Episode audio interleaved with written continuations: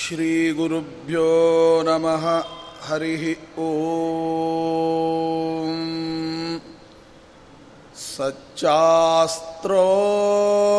सच्चास्त्रोदितावर्त्मना पदमिदं ध्यायन्मदङ्काङ्किताः सच्चास्त्रोदितवर्त्मना पदमिदं ध्यायन्मदङ्काङ्किताः। मन्मन्त्रं जप शास्त्रसम्पदमतो दास्यामि भाग्यै सह। तत्तत्त्वान्यपि बोधयामि तदनुप्राप्यो मदङ्घ्रिर्भवेत् इत्याघोषयतीव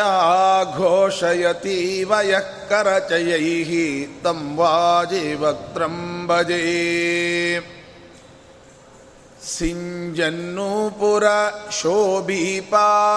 सिञ्जन्नूपुरशोभीपादकमलां मन्दस्मितोद्यन्मुखीं कञ्जाक्षीं कुचभारभेरुविलसन्मद्यां लसत्कङ्कणाम् शम्भुवाद्यैः परिसेवितां सुवचतां जाम्बूनदालङ्कृताम् अम्बां तां प्रणतोऽस्मि कृष्णरमणीं लम्बालकां रुक्मिणीम् यस्य त्रीण्युदितानि वेदवचने रूपाण्यदिव्यानलम् भट्तद्दर्शनमित्तमेव निहितं देवस्य भर्गो महत् वायो रामवचो नयं प्रथमकं पृक्षोद्वितीयं वपुः मध्वो यत्तु तृतीयमेतदमुना ग्रन्थः कृतः केशवे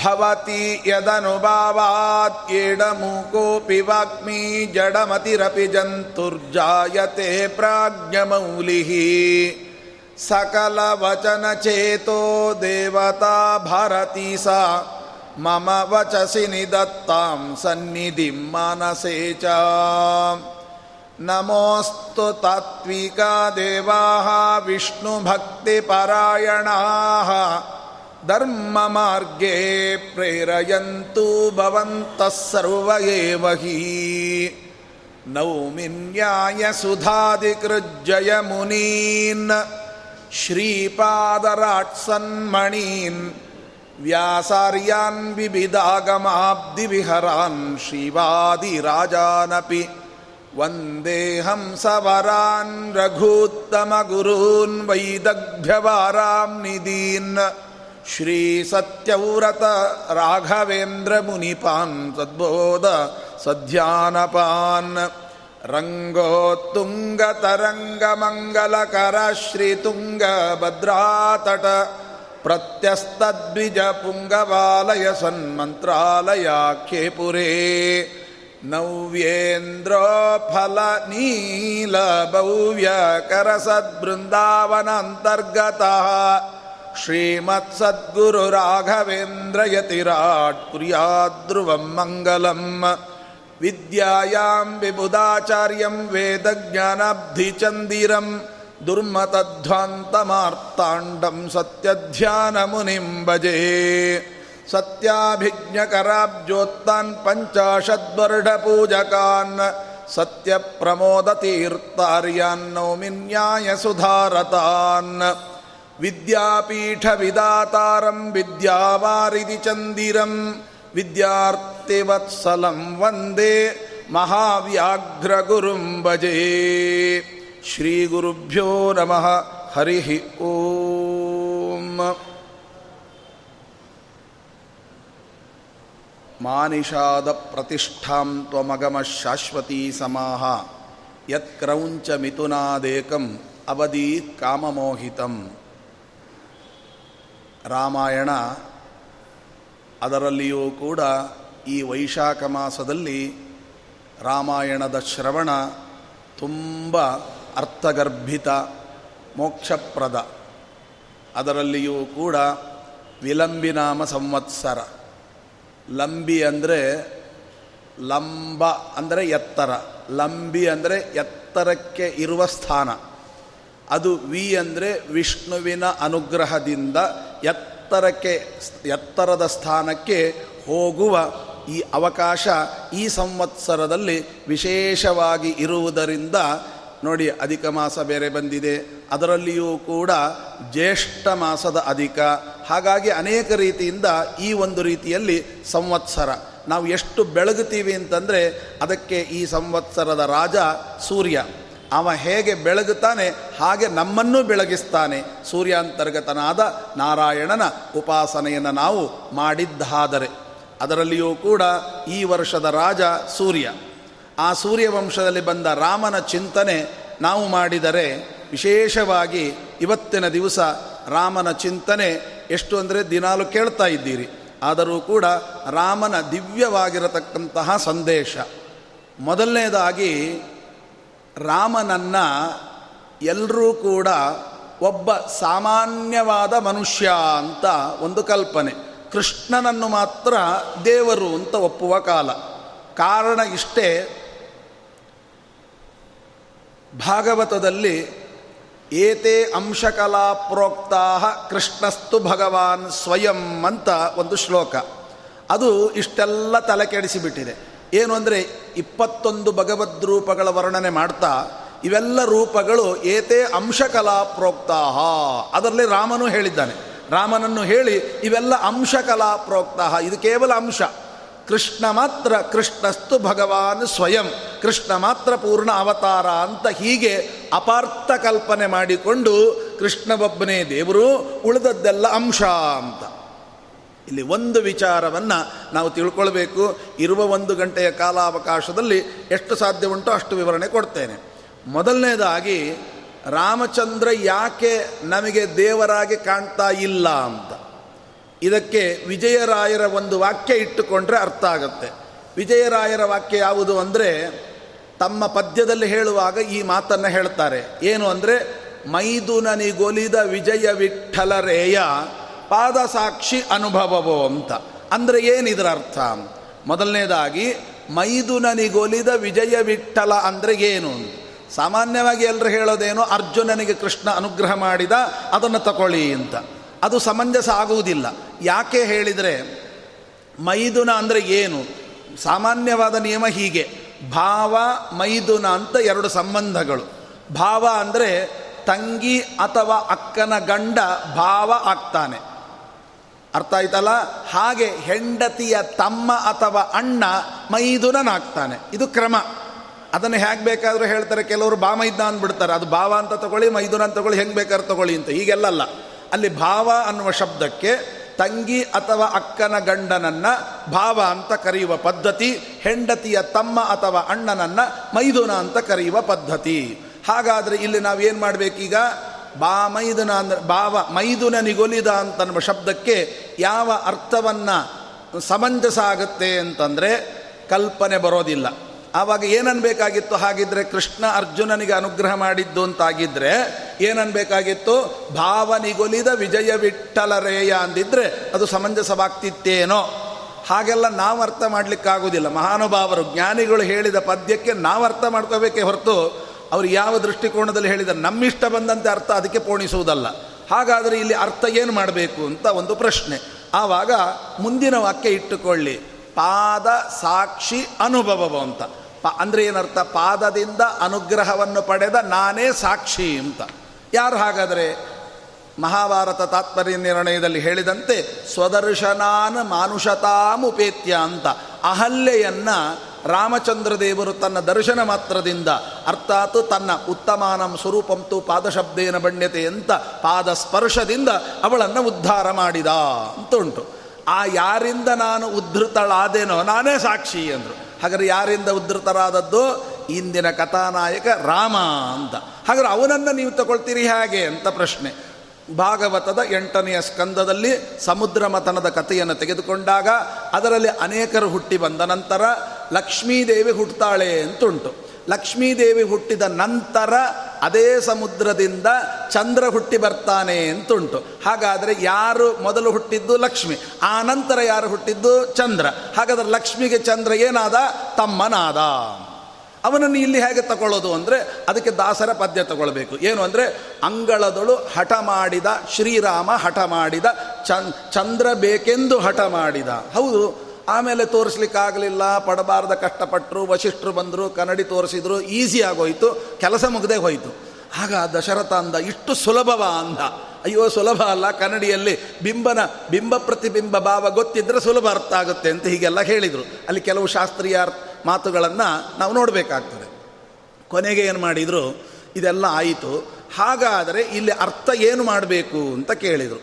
ಆವಾಗ, ಆ ಎಲ್ಲರೂ ಹೋದ್ಮೇಲೆ ಚಂದ್ರ ಕೆಳಗಿಳಿತಾನೆ. ಚಂದ್ರ ಕೇಳ್ತಾನಂತೆ, ಏನಪ್ಪ ಸ್ವಾಮಿ, ಏನು ನಿನ್ನ ಮಹಿಮೆ? ನೀನೆಲ್ಲಿ? ಯಾವ ಥರವ ನಾನಯ್ಯ ಇಂದಿರೇಶ ಅಂತ. ನೀನೆಲ್ಲಿ? ನಾನೆಲ್ಲಿ? ನನ್ನನ್ನು ನೀನು ಬೇಕು ಅಂತ ಹಠ ಮಾಡಿದೆಯಲ್ಲ ಆವಾಗ ರಾಮ ಅಂದಂತೆ, ಇಲ್ಲ, ನಿನಗೊಂಚೂರು ಗೌರವ ಕೊಡಬೇಕು ಅಂತ ಅನಿಸ್ತು. ಅದಕ್ಕೆ ನಾನು ನಿನ್ನನ್ನು ಕುರಿತು ಹಠ ಮಾಡಿದೆ ಅಂತ. ಸರಿ, ಆಯಿತು. ಆದರೂ ನಿನ್ನ ಮೇಲೊಂದು ಕೋಪ ಇದೆ ಸ್ವಾಮಿ ಅಂದ. ಯಾಕಪ್ಪ ಅಂದ. ಯಾಕೆ ಅಂದರೆ ಮೂವತ್ತ ಮೂರು ಕೋಟಿ ದೇವತೆಗಳು ನಿನ್ನ ಅವತಾರವನ್ನು ನೋಡಿದ್ದಾರೆ. ಎಲ್ಲರೂ ನೋಡಿದರು. ಯಾಕೆ? ಅಭಿಜಿತ್ ಲಗ್ನದಲ್ಲಿ ಮುಹೂರ್ತ. ನಾನೊಬ್ಬನೇ ಇರಲಿಲ್ಲ. ನಾನು ನೈಟ್ ವಾಚ್ಮೆನ್ ನಾನು ರಾತ್ರಿ ಸಂಚಾರ ಮಾಡುವವ. ಹಾಗಾಗಿ ರಾತ್ರಿ ಕೆಲಸಗಾರನಿಗೆ ನಾನು ಇಲ್ಲದೆ ಇದ್ದ ಸಮಯ ನೋಡಿ ಮೂವತ್ತ್ಮೂರು ಕೋಟಿ ದೇವತೆಗಳಿಗೂ ನಿನ್ನ ಅವತಾರ ತೋರಿಸಿದ್ಯಾ? ನನಗೆ ಯಾಕೆ ತೋರಿಸಲಿಲ್ಲ? ಅದು ಕೋಪ ಅಂದ. ಓ, ಇಷ್ಟೇನಾ ಅಂದ. ಹಾಗಾದರೆ ಒಂದು ಕೆಲಸ ಮಾಡೋಣ. ನಿನಗಾಗಿಯೇ ಒಂದು ಅವತಾರ ತಾಳ್ತೀನಿ ಅಂದ. ನೋಡಿ, ಕರುಣಾಮಯಿ ಕೃಷ್ಣ ಏನು ಮಾಡಿದ ಅಂದರೆ ಆ ಪಂಚಾಂಗದಲ್ಲಿ ಬರೆದಿರ್ತಾರೆ ನೋಡಿ, ಚಂದ್ರೋದಯಾನಂತರಂ ಕೃಷ್ಣ ಜನನಂ ಅಂತ. ಚಂದ್ರೋದಯ ಆಗಬೇಕು ಕೃಷ್ಣನ ಅವತಾರ. ಯಾಕೆ? ಅವನು ಹೋದ್ಸಲ ಗಲಾಟೆ ಮಾಡಿದ್ದ ಆದ್ದರಿಂದ ಅಂತ. ಆದರೆ ಚಂದ್ರ ಬಿಡ್ತಾನ? ಅದೆಲ್ಲ ಬೇಡ ಸ್ವಾಮಿ, ಅದು ನನ್ನ ವಂಶದಲ್ಲೇ ಬಂದಿದ್ಯಾ? ನನಗೆ ತೋರಿಸ್ತೀಯ? ಅದೇ ಬೇಡ. ಈ ಅವತಾರದಲ್ಲಿ ನನಗೇನು ಮಾಡಿದಿ ಹೇಳು ಅಂತ. ಆವಾಗ ರಾಮಚಂದ್ರ ಹೇಳಿದ್ದಂತೆ ನೋಡಪ್ಪ ನಿನಗೆ ಯಾರಿಗೂ ಮಾಡದಿದ್ದ ಅನುಗ್ರಹ ನಿನಗೆ ಮಾತ್ರ ಮಾಡ್ತೀನಿ ಅಂದ. ಅದು ಹೇಗೆ ಸ್ವಾಮಿ ಅಂದ. ಇಲ್ಲಿ ತನಕ ನನ್ನ ಅಪ್ಪ ನನಗಿಟ್ಟ ಹೆಸರು ಶ್ರೀರಾಮ ಅಂತ. ನನ್ನ ಹೆಸರಿನ ಜೊತೆಗೆ ಯಾರ್ಯಾರು ಯಾರ್ಯಾರನ್ನು ಇಟ್ಕೊಂಡಿಲ್ಲ. ನಿನ್ನನ್ನು ಮಾತ್ರ ನನ್ನ ಹೆಸರಿನ ಜೊತೆಗೆ ಸದಾ ಇಟ್ಕೊಂಡ್ಬಿಡ್ತೇನೆ ಅಂತ ಹೇಳಿ ಅಲ್ಲಿಯ ತನಕ ಶ್ರೀರಾಮನಾದವ ಅಲ್ಲಿಂದ ಮುಂದೆ ಶ್ರೀರಾಮ ಚಂದ್ರ ಅಂತ. ಚಂದ್ರ ಯಾರು? ಲಕ್ಷ್ಮಿಯ ತಮ್ಮ. ಹಾಗಾದ್ರೆ ರಾಮನಿಗೇನಾಗಬೇಕು ಮೈದುನಾದ. ಮೈದುನನಿಗೊಲಿದ ವಿಜಯ ವಿಠಲ ರೇಯ ಅಂತ ಇಟ್ಟುಕೊಂಡ. ಹೌದು ಸ್ವಾಮಿ, ಇಷ್ಟೆಲ್ಲ ಹೇಳಿದ್ರಿ. ಈ ಪ್ರಶ್ನೆಗೆ ಉತ್ತರ ಸಿಗಲಿಲ್ವಲ್ಲ. ಏನು ಅಂತ ಕೃಷ್ಣಸ್ತು ಭಗವಾನ್ ಸ್ವಯಂ ಅಂತಾರೆ, ರಾಮ ದೇವರಲ್ಲ ಅಂತಾರೆ, ಅದಕ್ಕೆ ಇದಕ್ಕೇನು ಸಂಬಂಧ? ಯಾಕೆ ಅಂದರೆ ರಾಮ ಹೇಳಿದ ಚಂದ್ರನನ್ನು ಯಾಕೆ ಇಟ್ಟುಕೊಂಡಿದ್ದು? ಮೊದಲನೇದಾಗಿ ಅವನಿಗೆ ಅನುಗ್ರಹ ಮಾಡಲಿಕ್ಕೆ ಇರ್ಬೋದು. ಎರಡನೇದು ಏನು ಅಂದರೆ ಈ ಜನ ಹೇಳ್ಕೊಳ್ತಾರಲ್ಲ, ರಾಮ ನನ್ನ ದೇವರಲ್ಲ ಅಂತ. ಯಾಕೆ ದೇವ್ ಸಾಮಾನ್ಯ ಮನುಷ್ಯನಂತೆ ಕಾಣ್ತಾನೆ ಅಂತ. ಆವಾಗ ರಾಮ ಹೇಳ್ತಾನಂತೆ, ಯಾಕೆ ಅಂತಂದರೆ ಈ ಜನರಿಗೆ ಯಾರಿಗೆ ನನ್ನನ್ನು ತಿಳ್ಕೊಳ್ಬೇಕೋ ನನ್ನ ಪಕ್ಕದಲ್ಲಿದೆ ನೋಡಿ, ಚಂದ್ರ. ಅದನ್ನು ನೋಡಿ, ಆಗ ನಾನು ಯಾರು ಗೊತ್ತಾಗ್ತದೆ? ಚಂದ್ರನ್ ನೋಡಿದ್ರೆ ನೀನು ಹೇಗೆ ಗೊತ್ತಾಗ್ತೀಯಯ್ಯ ಅಂತ. ಆಗ ನೋಡಿ, ಉದಾಹರಣೆಗೆ ಹೇಳಬೇಕಾದ್ರೆ ಒಂದು ಮಗುವನ್ನು ಕರ್ಕೊಂಬನ್ನಿ. ಚಂದ್ರ ಎಷ್ಟು ದೊಡ್ಡದಾಗಿದ್ದಾನೆ ಕೇಳಿ. ಆಗ ಮಗು ಹೇಳುತ್ತೆ, ಒಂದಡಿ ಉದ್ದ, ಒಂದಡಿ ಅಗಲ ಅಂತ. ಅದೇ ಮಗುವನ್ನು ಒಂದು ವೇಳೆ ಹುಣ್ಣಿಮೆ ದಿವಸ, ಮಧ್ಯ, ರಾತ್ರಿ ಹನ್ನೆರಡು ಗಂಟೆಗೆ ವಿಮಾನದಲ್ಲಿ ಕರ್ಕೊಂಡು ಹೋಗ್ತೀರಿ ಅಂತ ಇಟ್ಕೊಳ್ಳಿ. ಆಕಾಶದಲ್ಲಿ ಚಂದ್ರ ಕಾಣ್ತಾನಲ್ಲ, ತೋರಿಸಿ ಎಷ್ಟು ದೊಡ್ಡದಿದೆ ಅಂತ ಕೇಳಿ. ಆಗ ಮಗು ಹೇಳುತ್ತೆ, ಅಯ್ಯೋ, ಹತ್ತಡಿ ಉದ್ದ, ಹತ್ತಡಿ ಅಗಲ ಇದೆ ಅಂತ ಹೇಳ್ತದೆ. ಅದೇ ಒಂದು ಮಗುವನ್ನು ನೀವು ಅನ್ಕೊಳ್ಳಿ ಅಷ್ಟೇ. ಚಂದ್ರಮಂಡಲ ಕರ್ಕೊಂಡು ಹೋದ್ರಿ ಅಂತ ಇಟ್ಕೊಳ್ಳಿ. ಅಲ್ಲಿ ಕರ್ಕೊಂಡೋಗಿ ಮಗುವನ್ನು ತೋರಿಸಿ, ಎಷ್ಟು ದೊಡ್ಡದಿದೆ ಅಂತ ಕೇಳಿ. ಮಗು ಹೇಳುತ್ತೆ, ಲೆಕ್ಕಕ್ಕಿಲ್ಲದಷ್ಟು ದೊಡ್ಡದಿದೆ ಅಂತ. ಆಗ ಕೇಳಿ, ನೀ ಕೆಳಗಿದ್ದಾಗ ಒಂದಡಿ ಇದ್ದ ಚಂದ್ರ ವಿಮಾನದಲ್ಲಿ ಬಂದ ಕೂಡಲೇ ಹತ್ತಡಿ ಆಗಿಬಿಟ್ನ? ಇಲ್ಲಿ ಕರ್ಕೊಂಬಂದ ಕೂಡಲೇ ಲೆಕ್ಕಕ್ಕಿಲ್ಲದಷ್ಟು ಬೆಳೆದ್ನ? ಚಂದ್ರ ಬೆಳೆದೇ ಇಲ್ಲ. ಚಂದ್ರ ಹೇಗಿದ್ದ? ಹಾಗೇ ಇದ್ದಾನೆ. ಚಂದ್ರನಿಗೆ ಬೆಳವಣಿಗೆ ಇಲ್ಲ. ಹಾಗೆ ರಾಮ ಅಂತ ತೋರಿಸ್ಕೊಡ್ಲಿಕ್ಕೆ. ನೀವು ಇಲ್ಲಿ ಹಾಗಾದ್ರೆ ಯಾಕೆ ಚಿಕ್ಕದು ದೊಡ್ಡದಾಯಿತು? ಚಂದ್ರನಿಂದ ನಾವು ಎಷ್ಟು ದೂರ ಇದ್ದೇವೋ ಅಷ್ಟಷ್ಟು ಚಂದ್ರ ಚಿಕ್ಕವನಾಗಿ ಕಂಡ. ಚಂದ್ರನಿಗೆ ನಾವು ಎಷ್ಟೆಷ್ಟು ಹತ್ರ ಹೋಗ್ತೇವೆ ಅಷ್ಟಷ್ಟು ಚಂದ್ರ ದೊಡ್ಡವನಾಗಿ ಕಾಣ್ತಾನೆ. ಹಾಗೇ ಈ ರಾಮ ಅಂದರು. ರಾಮನಿಂದ ನೀವು ಎಷ್ಟು ದೂರ ಇದ್ದೀರೋ ಅಷ್ಟಷ್ಟು ರಾಮ ಚಿಕ್ಕವನಾಗಿ ಕಾಣ್ತಾನೆ. ಒಬ್ಬ ಸಾಮಾನ್ಯ ಮನುಷ್ಯನಂತೆ. ನೀವು ರಾಮನಿಗೆ ಹತ್ತಿರ ಆಗಬೇಕು. ರಾಮ ನಿಮ್ಮ ಹತ್ರ ಬರಲ್ಲ. ನೀವು ರಾಮನ ಹತ್ರ ಹೋಗಬೇಕು. ಎಷ್ಟೆಷ್ಟು ಹತ್ತಿರ ಹೋಗ್ತೀರಿ? ಅಷ್ಟಷ್ಟು ರಾಮ ದೊಡ್ಡವನಾಗಿ ಕಾಣ್ತಾನೆ ಅಂತ ಎಚ್ಚರಿಕೆಯನ್ನು ಕೊಡಲಿಕ್ಕಾಗಿ ರಾಮ ತನ್ನ ಹೆಸರಿನ ಜೊತೆಗೆ ಚಂದ್ರ ಎಂಬ ಪತ್ತಿ ಇಟ್ಟುಕೊಂಡು, ಶಬ್ದವನ್ನು ಇಟ್ಟುಕೊಂಡು ನಮ್ಮೆಲ್ಲರಿಗೂ ಕೂಡ ಪರಮಾನುಗ್ರಹವನ್ನು ಮಾಡಿದ. ಈ ರಾಮಾಯಣದಲ್ಲಿ ನಮಗೆ ಕೊಟ್ಟ ಸಂದೇಶಗಳೇನು? ಕಥೆಯೆಲ್ಲ ನೀವು ಕೇಳಿದ್ದೀರಿ. ರಾಮನವಮಿಯಲ್ಲಿ ರಾಮನ ಕಥೆಯೆಲ್ಲ ಕೇಳಿದ್ದೀರಿ. ಅದರಿಂದ ನಮಗೆ ತಿಳಿಯುವ ಸಂದೇಶಗಳೇನು? ಕೆಲವು ಮಾತುಗಳನ್ನು ನಾವು ತಿಳ್ಕೊಳ್ಳೋಣ. ಇಂತಹ ರಾಮ, ಅವನ ಕಥೆಯನ್ನು ಹೇಳುವಂತಹ ರಾಮಾಯಣ ಒಟ್ಟು ಏಳು ಕಾಂಡಗಳಿಂದ ಕರೆಯಲ್ಪಡ್ತದೆ. ಈ ಏಳು ಕಾಂಡಗಳಿಂದ ಕರೆಯಲ್ಪಡುವಾಗ ಹೆಸರು ಉಂಟು ನೋಡಿ. ಏನು? ಬಾಲಕಾಂಡ. ಅರಣ್ಯಕಾಂಡ ಅರಣ್ಯಕಾಂಡ ಆದಮೇಲೆ, ಅಲ್ಲ, ಅಯೋಧ್ಯಕಾಂಡ, ಅರಣ್ಯಕಾಂಡ ಕಿಷ್ಕಿಂದ ಕಾಂಡ ಆಮೇಲೆ ಸುಂದರಕಾಂಡ, ಯುದ್ಧಕಾಂಡ, ಉತ್ತರಕಾಂಡ ಅಂತ ಹೀಗೆ ಏಳು ಕಾಂಡಗಳನ್ನು ಹೇಳ್ತಾರೆ. ಹಾಗಾದರೆ ಇವತ್ತು ಎಲ್ಲರೂ ಅರ್ಥ ಮಾಡಿಕೊಂಡದ್ದೇನು? ಬಾಲಕಾಂಡ ಅಂದ್ರೇನು? ರಾಮ ಬಾಲಕನಾಗಿದ್ದಾಗ ಏನು ಲೀಲೆಯನ್ನು ತೋರಿದನೋ ಆ ವಿಷಯವನ್ನು ಹೇಳುವ ಕಾಂಡ, ಬಾಲಕಾಂಡ. ಇದು ಕಾಮನ್ ವರ್ಡು. ಶ್ರೀಮದ್ ಆಚಾರ್ಯರು ನಾಲ್ಕನೇ ಅಧ್ಯಾಯ ಮಹಾಭಾರತ ತಾತ್ಪರ್ಯದಲ್ಲಿ ರಾಮಾಯಣದ ಕಥೆಯನ್ನು ಪ್ರಾರಂಭ ಮಾಡುವಾಗ ಏನು ಹೇಳ್ತಾರೆ ಗೊತ್ತಾ? ಅಭ್ಯವರ್ಧಂಚತುರಾಹ್ ಕುಮಾರಾಹ. ಅವನಿಗೆ ನಿತ್ಯ ಪ್ರವೃದ್ಧಸ್ಯ ಹಿ ಮಂದ ದೃಷ್ಟಿಂ ಅಂದರೆ ಯಾವ ವ್ಯಕ್ತಿಗೆ ಬೆಳವಣಿಗೆನೇ ಇಲ್ವೋ, ಅವನು ಮಂದರ ದೃಷ್ಟಿಯಲ್ಲಿ, ಲೋಕದ ದೃಷ್ಟಿಯಲ್ಲಿ ಬೆಳೆದಂತೆ ತೋರಿದ. ಇದು ಶ್ರೀಮದಾಚಾರ್ಯರ ವರಡು. ಹಾಗಾದರೆ ಶ್ರೀಮದಾಚಾರ್ಯರ ವಾಕ್ಯದಲ್ಲಿ ಬೆಳವಣಿಗೆ ಇಲ್ಲದಿರುವ ವ್ಯಕ್ತಿ ಬೆಳೆದಂತೆ ತೋರಿದ ದಡ್ರ ದೃಷ್ಟಿಯಲ್ಲಿ. ಹಾಗ ನೀವು ರಾಮ ಬಾಲಕನಾಗಿದ್ದಾಗ ತನ್ನ ಬಾಲ್ಯಲೀನೆಯನ್ನು ತೋರಿದ ಕಾಂಡ ಅಂತ ಹೇಳಲಿಕ್ಕೆ ಬರುತ್ತಾ? ಬರಲ್ಲ. ಇನ್ನು ಅಯೋಧ್ಯ ಕಾಂಡ ಅಂತ ಅನ್ಬೇಕು. ಅಯೋಧ್ಯಾಕಾಂಡ ಅಂದ್ರೇನು ರಾಮ ಅಯೋಧ್ಯೆಯಲ್ಲಿದ್ದ, ಆದ್ದರಿಂದ ಅದನ್ನು ಅಯೋಧ್ಯಾಕಾಂಡ ಅಂತ. ಅಲ್ರಿ? ನಿಜವಾಗಿ ನೀವು, ಅವ ಎಷ್ಟು ದಿವಸ ಇದ್ದ? ಸ್ವಲ್ಪವೇ ದಿವಸ ಇದ್ದದ್ದು. ಮದುವೆ ಮಾಡಿಕೊಂಡು ಬಂದು ಸ್ವಲ್ಪ ದಿವಸಕ್ಕೇನೆ ಕೈ ಕೈ ವರ ಕೇಳಿದ್ಲು, ಕಾಡಿಗೆ ಹೋಗಬೇಕು ಅಂತ ಕಾಡಿಗೆ ಕಳಿಸಿಬಿಟ್ಲು. ಹಬ್ಬ ಬಂದು ಸ್ವಲ್ಪ ದಿವಸ.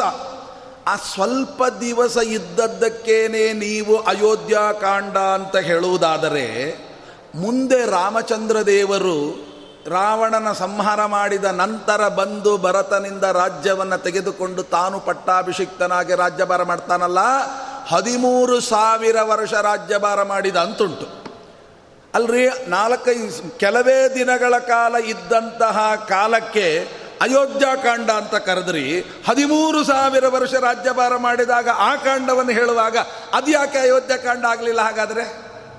ರಾಮಚಂದ್ರ ಅಯೋಧ್ಯೆಯಲ್ಲಿ ಇದ್ದದ್ದಕ್ಕೇನು ಅಯೋಧ್ಯಕಾಂಡ ಅಂತ ಕರೆದ್ರೆ? ಇದು ಒಂದು ಸಮಸ್ಯೆ. ಇನ್ನು ಅರಣ್ಯಕಾಂಡ ಅಂದ್ರೆ ಏನು? ರಾಮ ಅರಣ್ಯದಲ್ಲಿ ಇದ್ದ ಒಂದು ತಿಳ್ಕೊಳ್ಳಿ ರಾಮ ಅರಣ್ಯದಲ್ಲಿದ್ದ ಅಂತ ಹೇಳಲಿಕ್ಕೆ ಬರುತ್ತಾ? ಈಗ ನಮ್ಮನ್ನು ಕೇಳಿದರೆ, ಎಲ್ಲಿದ್ದೀರ್ರಿ ಅಂತ ಕೇಳಿದರೆ, ಅಯ್ಯೋ, ಬೆಂಗಳೂರಿನಲ್ಲಿದ್ದೀವಿ ಈಗ ಹಳ್ಳಿಯಲ್ಲಿದ್ದರೆ ಹಬ್ಬ, ಈಗ ಹಳ್ಳಿಯಲ್ಲಿದ್ದೀವಿ. ಯಾಕೆ ಗೊತ್ತಾ? ಬೆಂಗಳೂರಿನಲ್ಲಿದ್ದ ಹಾಗೆ ಆಯಿತು ಹಳ್ಳಿಯಲ್ಲಿದ್ದಾಗ ಆಯಿತು. ನಿಮಗೆ ಈ ಅನುಭವ ಯಾವಾಗ ಬರುತ್ತೆ? ಈ ಬೆಂಗಳೂರಿನಲ್ಲಿ ಬರೀ ಕಿರಿಕಿರಿ, ಹಳ್ಳಿಯಲ್ಲಿ ಹೋದರೆ ಆರಾಮಾಗಿರುತ್ತೆ. ಈ ವ್ಯತ್ಯಾಸಗಳಿದ್ದರೆ ನನಗೆ ಬೆಂಗಳೂರು, ಹಳ್ಳಿ ಎಲ್ಲ ಒಂದೇ. ಆದರೆ ಎಲ್ಲಿದ್ದೀರಿ ಅಂದರೆ ಎಲ್ಲಿದ್ದರೇನ್ರಿ ಎಲ್ಲ ಒಂದೇ ಅಲ್ವಾ? ಹಾಗೆ ರಾಮಚಂದ್ರ ದೇವರಿಗೆ ಅಯೋಧ್ಯೆಯಲ್ಲಿದ್ದಾಗ ಹೇಗಿದ್ದನೋ, ಕಾಡಿನಲ್ಲಿದ್ದಾಗಲೂ ಹಾಗೇ ಇದ್ದ. ಅಂದಮೇಲೆ ಅವನಿಗೆ ವ್ಯತ್ಯಾಸ ಏನಿಲ್ಲ. ಈಗ ಅರಣ್ಯದಲ್ಲಿದ್ದ ಅಂತ ಯಾವಾಗ ಹೇಳಬೇಕು? ಅರಣ್ಯದಲ್ಲಿದ್ದ ಅನುಭವ. ಅಂದರೆ ಕಾಡಿನಲ್ಲಿದ್ದಾಗ ನಮಗೊಂದು ಅನುಭವ ಬರುತ್ತಲ್ಲ, ಅಂತ ಅನುಭವ ರಾಮನಿಗೆ ಬಂದಿದ್ದರೆ ಆಗ ನೀ ಹೇಳೋದು ಕೇಳ್ಬೋದು. ಆದರೆ ಶ್ರೀಮದ್ ಆಚಾರ್ಯ ಹೇಳ್ತಾರೆ, ಕಾಡಿನಲ್ಲಿ ರಾಮ ಹೇಗಿದ್ದ ಅಂದರೆ, ರಾಮಂ ರಾಜೀವನೇತ್ರಂ. ಆ ಶಬ್ದ ನೋಡಿ, ರಾಜೀವನೇತ್ರ ಅಂತಾರೆ. ರಾಜೀವನೇತ್ರ ಅಂದರೆ ಏನು ಗೊತ್ತಾ? ಕಮಲ ಹೇಗೆ ಸದಾ ಅರಳಿರ್ತದೆ, ಒಂದು ಚೂರು ಆ ಕಣ್ಣಿನಲ್ಲಿ, ನಾನು ಕಾಡಿನಲ್ಲಿದ್ದೀನಿ ಅನ್ನುವ ಅನುಭವವೇ ಇಲ್ಲಂತೆ. ಸುಖ ಪುರುಷ ಆನಂದ ಪೂರ್ಣನಾಗಿದ್ದಂತೆ ಮತ್ತೆ ಹಾಗಾದ್ರೆ ನೀವು ಅರಣ್ಯಕಾಂಡ ಅಂತ ಹೇಗೆ ಕರಿತೀರಿ ಅಂತ? ಕಿಷ್ಕಿಂದ ಕಾಂಡ, ಹಾಗೆ ಸುಂದರಕಾಂಡ ಯುದ್ಧಕಾಂಡ ಮತ್ತು ಎಲ್ಲ ಇದು. ಯಾಕೆಂದರೆ ಒಂದೊಂದನ್ನು ಹೇಳ್ತಾ ಹೋದರೆ ಸಮಯ ಸಾಕಾಗಲ್ಲ. ಒಂದೊಂದನ್ನು ಬಿಡಿಸ್ತಾ ಹೋಗ್ತೀನಿ ಈಗ. ಈಗ ಬಾಲಕಾಂಡ ಅಂದರೆ ಏನು ಅಂತ. ಬಾಲಕಾಂಡ ಅಂದರೆ ರಾಮಚಂದ್ರ ದೇವರು ಬಾಲಕನಾಗಿದ್ದಾಗ ತನ್ನ ಲೀಲೆಯನ್ನು ತೋರಿದ ಕಾಂಡ ಅಂತ ಹೇಳಲಿಕ್ಕೆ ಬರೋದಿಲ್ಲ ಅಂತಾಯಿತು. ಯಾಕೆ ಹೇಳಿ? ಅವನು ನಿತ್ಯ ಪ್ರವೃದ್ಧ. ಹಾಗಾದರೆ ಅವನಿಗೆ ಬಾಲಕನಾಗೇ ಇಲ್ಲ. ಒಂದೇ ಥರ ಮತ್ತು ಏನು? ಎಲ್ಲ ಒಂದೇ. ಆ ಲೀಲೆ, ಈ ಲೀಲೆ ಎಲ್ಲ ಒಂದೇ. ಮತ್ತು ಏನದು ಬಾಲ್ಯ ಲೀಲಾ ಅಂದರೆ? ಅದಕ್ಕೆ ಹೇಳ್ತಾರೆ ಬಾಲಕಾಂಡ ಅಂದರೆ ಬಲ, ಯಾವ ವ್ಯಕ್ತಿಯನ್ನ ಜನ ಬಲ ಇಲ್ಲ ಅಂತ ಹೇಳಿದರು. ವಾಲ್ಮೀಕಿ ರಾಮಾಯಣ ಓದಿದರೆ ಗೊತ್ತಾಗುತ್ತೆ. ಅಲ್ಲಿ ವಿಶ್ವಾಮಿತ್ರರು ಕೇಳ್ತಾರೆ, ರಾಮಚಂದ್ರ, ಅಲ್ಲ, ದಶರಥ ರಾಮ ಲಕ್ಷ್ಮಣರನ್ನ ಜೊತೆಗೆ ಕಳಿಸು ಅಂತ. ಯಾಕೆ ಸ್ವಾಮಿ ಅಂತ ಕೇಳ್ತಾರೆ. ಅದು ದೈತ್ಯರ ಜೊತೆಗೆ ಹೋರಾಡಬೇಕಾಗಿದೆ, ದೈತ್ಯರ ಸಂಹಾರ ಆಗಬೇಕಾಗಿದೆ, ಯಜ್ಞದ ರಕ್ಷಣೆ ಆಗಬೇಕಾಗಿದೆ, ಕಳಿಸು ಆಗ ದಶರಥ ಕೇಳುವ ಪ್ರಶ್ನೆ, ಯಾರವರು? ಯಾರು ಬೇಕಾಗಿದೆ ಯಾರು ನಾನು ಆಗ ನೀವು ಅಲ್ರಿ ಯಜ್ಞದ ರಕ್ಷಣೆಗೆ ಅವನು ಯಾಕೆ ಬೇಕು? ಅವನು ಇನ್ನೂ ಹದಿನಾರು ಷೋಡಶೀಯ ಹದಿನಾರು ವರ್ಷದ ಹುಡುಗ. ಅವನಿಗೇನು ಶಾಸ್ತ್ರ ಹಿಡಿದು ಗೊತ್ತಿಲ್ಲ, ಇವು ಅಸ್ತ್ರ ಹಿಡಿದು ಗೊತ್ತಿಲ್ಲ. ನೀವು ಅವನೇನು ಕರ್ಕೊಂಡು ಹೋಗ್ತೀರಿ? ನನ್ನ ಕರೀರಿ, ನಾ ಬರ್ತೀನಿ. ಏನು ಯಜ್ಞ ರಕ್ಷಣೆ ಮಾಡಬೇಕು ಹೇಳಿ ನಾ ಮಾಡ್ತೀನಿ ಅಂತ. ಆವಾಗ ಅವರು ಹೇಳ್ತಾರೆ, ನೋಡಪ್ಪ, ನನಗೂ ಬರುತ್ತೆ, ಅದಲ್ಲ. ರಾಮಚಂದ್ರ ದೇವರೇ ಮಾಡುವ ಕೆಲಸ ಇದು. ಏನದು ಅಂತ. ಆವಾಗ ಹೇಳ್ತಾರೆ, ತಾಟಕ, ಮಾರೀಚ, ಸುಬಾಹು ಮೊದಲಾದಂಥ ದೈತ್ಯರಿದ್ದಾರೆ ಅವರ ಹೆಸರು ಕೇಳಿದ ಕೂಡಲೇ ದಶರಥ ಸ್ವಲ್ಪ ಅಳಕ್ಕಾದ. ಅವ ಹೇಳ್ತಾನೆ, ಅಲ್ಲ ಸ್ವಾಮಿ ಅಂತಂಥ ದೈತ್ಯರನ್ನ ಕೊಲ್ಲಿಕ್ಕೆ ರಾಮನನ್ನು ಕರಿತಿದ್ದಿರಲ್ಲ, ನನಗೇನೆ ಭಯ ಆಗತ್ತೆ, ಇನ್ನು ರಾಮ ಏನು ಮಾಡ್ತಾನೆ? ಅಂದರೆ ಯಾ, ಅಂದರೆ ರಾಮನನ್ನು ಒಬ್ಬ ಸಾಮಾನ್ಯ ಹುಡುಗ ಅಂತ ಜನರೇನು ತಿಳ್ಕೊಂಡಿದ್ರು, ಆ ಸಂದರ್ಭದಲ್ಲಿ ನಿಜವಾದ ರಾಮನ ಪರಾಕ್ರಮ ಏನು ಅಂತ ಇಡೀ ಜಗತ್ತಿಗೆ ತೋರಿದಂಥ ಮಹಾನುಭಾವ ಶ್ರೀರಾಮ. ಅದು ಏನು? ವಿಶ್ವಾಮಿತ್ರರ ಹಿಂದೆ ಕೈ ಕಟ್ಕೊಂಡು ಹೀಗೆ, ಸ್ವಾಮಿ, ಏನು ಮಾಡಲಿ? ಅಂತ ವಿಧೇಯನಾಗಿದ್ದುಕೊಂಡೇ ತಾಟಕೆಯನ್ನು ಸಂಹಾರ ಮಾಡಿದ ಸುಭಾವವನ್ನು ಸಂಹಾರ ಮಾಡಿದ. ಮಾರೀಚನನ್ನ ಮತ್ತೆ ಹೆಸರು ಹೊರಗೆ ಬರಬಾರ್ದು, ಸಮುದ್ರದೊಳಗೆ ಬಚ್ಚಿಟ್ಕೊಳ್ಬೇಕು, ಹಾಗೆ ಮಾಡಿದ. ಅಂದರೆ ಇಷ್ಟು ಅದ್ಭುತವಾದ ಪರಾಕ್ರಮವನ್ನು, ಬಲವನ್ನು ಜನರ ದೃಷ್ಟಿಯಲ್ಲಿ ಇವನೊಬ್ಬನು ಸಾಮಾನ್ಯ ಬಾಲಕ ಅಂತ ತಿಳಿದ ಸಮಯದಲ್ಲಿ ತನ್ನ ಬಲವನ್ನು ಅದ್ಭುತವಾಗಿ ಪರಶುರಾಮ ದೇವರು ವಿಶ್ ಶಿವಧನಸು ಮುರಿದ್ರೆ ಪ್ರಯೋಜನ ಇಲ್ಲ, ವೈಷ್ಣವಧನಸ್ಸನ್ನು ಮುರಿ ಅಂದರೆ ಅದನ್ನು ಲೀಲಾಜಾಲವಾಗಿ ಮುರಿದು ಶಿವಧನಸ್ಸು ಶಿವ, ಶಿವಧನಸ್ಸನ್ನು ಕೂಡ ಅಲ್ಲಿ ಒಂದು ವಿಚಾರ ಇಳಬೇಕು ರಾಮನ ಸಂದೇಶ ನೋಡಿ, ರಾಮಾಯಣದಿಂದ ನಮಗೆ ತಿಳಿಯುವ ಸಂದೇಶ, ಬರೀ ತಿಳಿಯೋದಕ್ಕಿಂತ ಅಲ್ಲಿ ಒಂದು ಮಾತಿದೆ. ಧನುರು, ಈ ಧನಸ್ಸಿದೆಯಲ್ಲ, ಈ ಧನಸ್ಸನ್ನು ಲೀಲಾಜಾಲವಾಗಿ ಹೆದೆಯೇರಿಸಿ ಯಾರು ಮುರಿತಾರೋ ಅವರಿಗೆ ನನ್ನ ಮಗಳನ್ನು ಕೊಡ್ತೇನೆ ಅಂತ ಜನಕರಾಜ ಪಣ ಇಟ್ಟಿದ್ದ, ಸ್ವಯಂವರ. ಈಗ ಇಲ್ಲಿ ಮಗಳನ್ನು ಮದುವೆ ಮಾಡಬೇಕಾದ್ರೆ ಒಳ್ಳೆ ಹುಡುಗನ ನೋಡೋದು, ಮದುವೆ ಮಾಡೋದು. ಈ ಧನಸ್ಸನ್ನು ಯಾರು ಮುರಿತಾರೋ ಅಂತ ಇಡಬೇಕಾದ್ರೆ ಅಲ್ಲಿ ಏನು ಕಾರಣ?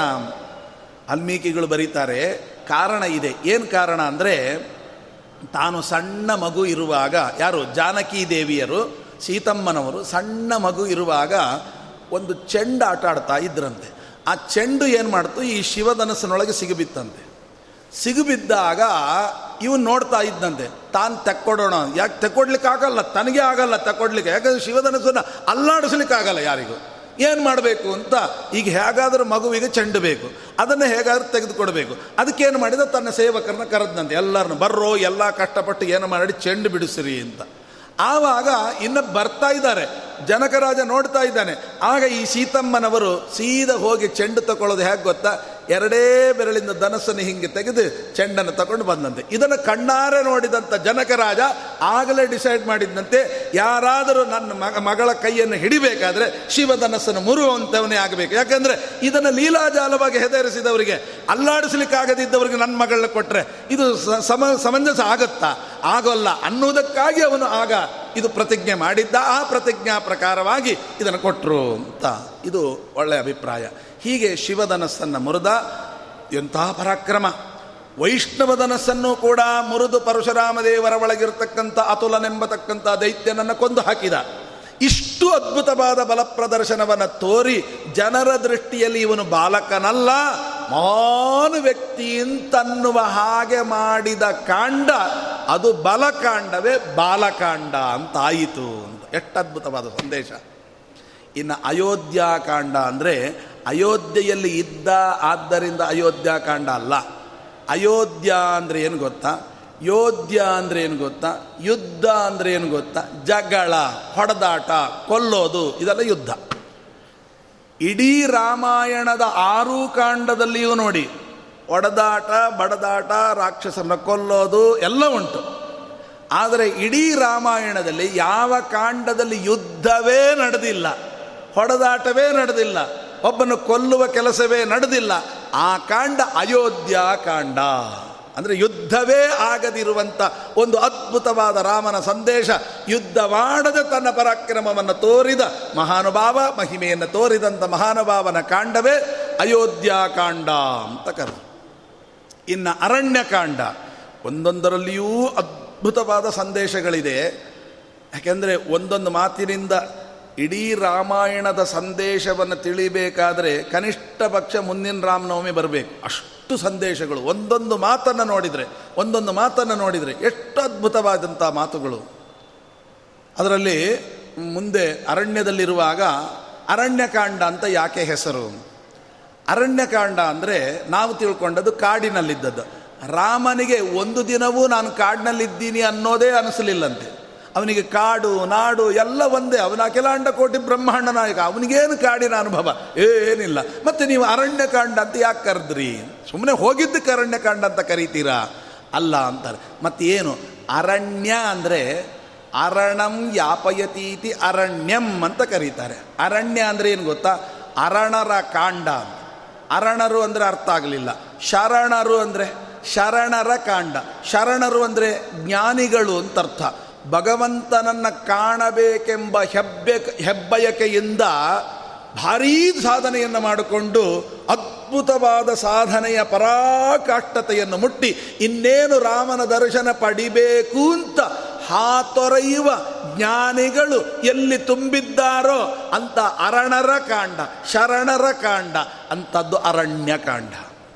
ಯಾರ್ಯಾರು? ಶರಭಂಗರಂಥ ಮಹಾನುಭಾವರು ಶಬರಿಯಂತಹ ಮಹಾನುಭಾವಳು ಇವರೆಲ್ಲ ಎಲ್ಲಿ ಇದ್ದರೋ ಅವರಿಗೆ ಅನುಗ್ರಹ ಮಾಡಲಿಕ್ಕೋಸ್ಕರ ಈ ಮಾತನ್ನು ರಾಮಾಯಣದಲ್ಲಿ ಬರೀತಾರೆ.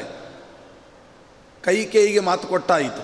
ನಾನು ಕಾಡಿಗೆ ಹೋಗುವುದನ್ನು ಸಿದ್ಧ ಆಯಿತು ಕೌಸಲ್ಯ ಮನೆ ಕರೀತಾಳೆ, ರಾಮನ ಕರೀರಿ ಬರ್ತಾಳೆ, ಅಲ್ಲಪ್ಪ ಕೈಕೇಯಿಯ ಮಾತನ್ನು ನೀನು ನಡೆಸಿದೆಯಲ್ಲ, ಜನ್ಮ ಕೊಟ್ಟ ತಾಯಿಯ ಮಾತನ್ನು ನಡೆಸಲ್ವಾ? ಅಮ್ಮ, ಏನು ಹೇಳಬೇಕು?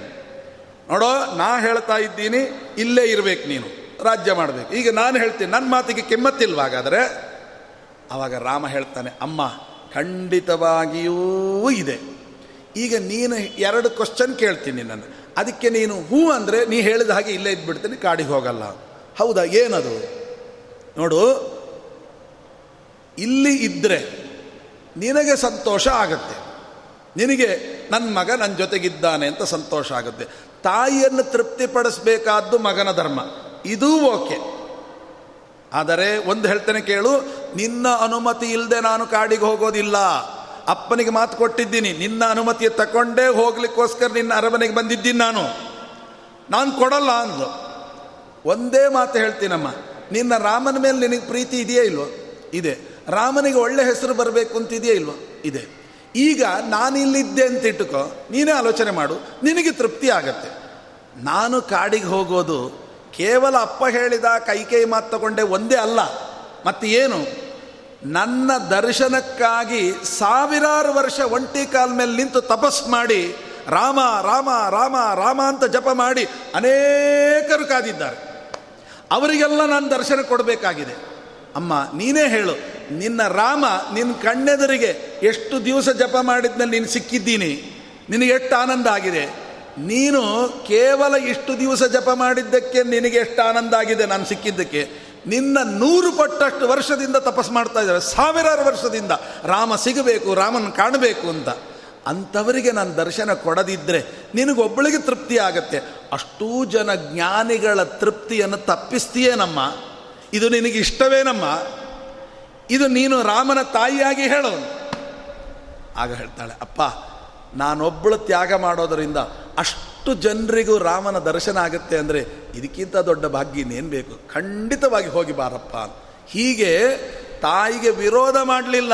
ತಾಯಿಯ ಮಾತನ್ನು ತನ್ನ ಮಾತಿನಂತೆ ಮಾಡಿಸಿ ತಾಯಿಯನ್ನು ಒಪ್ಪಿಸಿ ಕಾಡಿಗೆ ಹೋಗಿರ್ತಕ್ಕಂಥ ಮಹಾನುಭಾವ. ಇಲ್ಲಿ ಒಂದು ವಿಷಯ ತಿಳ್ಕೋಬೇಕು. ತಂದೆಯ ಮಾತನ್ನು ಸಂತೋಷಪಡಿಸ್ಬೇಕು ಅಂತ ಹೇಳಿ ತಾಯಿಯನ್ನು ತಗೊಳ್ಳೋದಲ್ಲ ತಾಯಿಯ ಮಾತನ್ನು ಸಂತೋಷ ಪಡಿಸ್ಬೇಕು ಅಂತ ತಂದೆಯನ್ನು ತಗೊಳ್ಳೋದಲ್ಲ ಎರಡನ್ನ ಸಮನ್ವಯ ಮಾಡಿ ಹೋಗಬೇಕು ಅಂತ ಜಗತ್ತಿಗೆ ತೋರಿದ ಮಹಾನುಭಾವ ಶ್ರೀರಾಮ. ಅಂದರೆ ತಂದೆ ತಾಯಿಗಳಿಬ್ಬರನ್ನೂ ಕೂಡ ಒಂದೇ ಟ್ರ್ಯಾಕ್ನಲ್ಲಿ ನೋಡಬೇಕು. ಅವರ ಮಾತಿಗೆ ಅಷ್ಟು ತೂಕ ಕೊಡಬೇಕು. ಈ ಭಾಗವತದಲ್ಲಿ ಬರುತ್ತೆ. ದ್ರೌಪದಿ ದೇವಿಯರು ಹೇಳ್ತಾರೆ ಅರ್ಜುನನಿಗೆ, ನೋಡಪ್ಪ, ಅವನನ್ನು ಕೊಲ್ಲಬೇಡ ಅಶ್ವತ್ಥಾಮಾಚಾರನ ಕೊಲ್ಲಬೇಡ ಅಂತ. ಭೀಮಸೇನ್ ದೇವರು ಹೇಳ್ತಾರೆ, ಕೊಲ್ಲು ಅವಳನ್ನು ಅವನನ್ನು ಕೊಲ್ಲು ಈ ಅರ್ಜುನನಿಗೆ ಸಮಸ್ಯೆ ಆಗುತ್ತೆ, ಏನು ಮಾಡಬೇಕು? ಇವಳು ಕೊಲ್ಲಬೇಡ ಅಂತಾಳೆ, ಇವನು ಕೊಲ್ಲು ಅಂತಾನೆ, ಏನು ಮಾಡಬೇಕು? ಆವಾಗ ಕೃಷ್ಣ ಎದುರಿಗಿರ್ತಾನೆ, ಕೃಷ್ಣನ ಕೇಳ್ತಾನೆ, ಅಪ್ಪ ಕೃಷ್ಣ, ಏನು ಮಾಡಲಿ? ಇವನೇನ ಪ್ಲ್ಯಾನು ಅಂದರೆ ಇವರಿಬ್ಬರೂ ವಿರುದ್ಧವಾಗಿ ಮಾತಾಡ್ತಾ ಇದ್ದಾರೆ. ಈಗ ಕೃಷ್ಣನ್ ಕೇಳಿದ್ರೆ ಇದರೊಳಗೆ ಯಾವುದಾದ್ರೂ ಒಂದು ಡಿಸೈಡ್ ಮಾಡ್ತಾನೆ. ಅದನ್ನು ನಾನು ಮಾಡಿಬಿಟ್ರೆ ಕೃಷ್ಣ ಹೇಳಿದ ನಾನು ಮಾಡಿದೆ ಅಂತ ಈಸಿ ಆಗುತ್ತೆ ಅಂತ ಇವನ ಉಪಾಯ. ಆವಾಗ ಕೃಷ್ಣ ಹೇಳ್ತಾನೆ, ಏನು ಮಾಡಲಿ ಅಂತ ಕೇಳಿದ್ರೆ ಕೃಷ್ಣ ಹೇಳೋದೇನು ಗೊತ್ತಾ? ದ್ರೌಪದಿ, ಭೀಮಸೇನ್ ದೇವರು ಇಬ್ಬರಿಗೂ ಸಂತೋಷ ಉಂಟು ಮಾಡು ಅಂದ್ಬಿಟ್ಟ.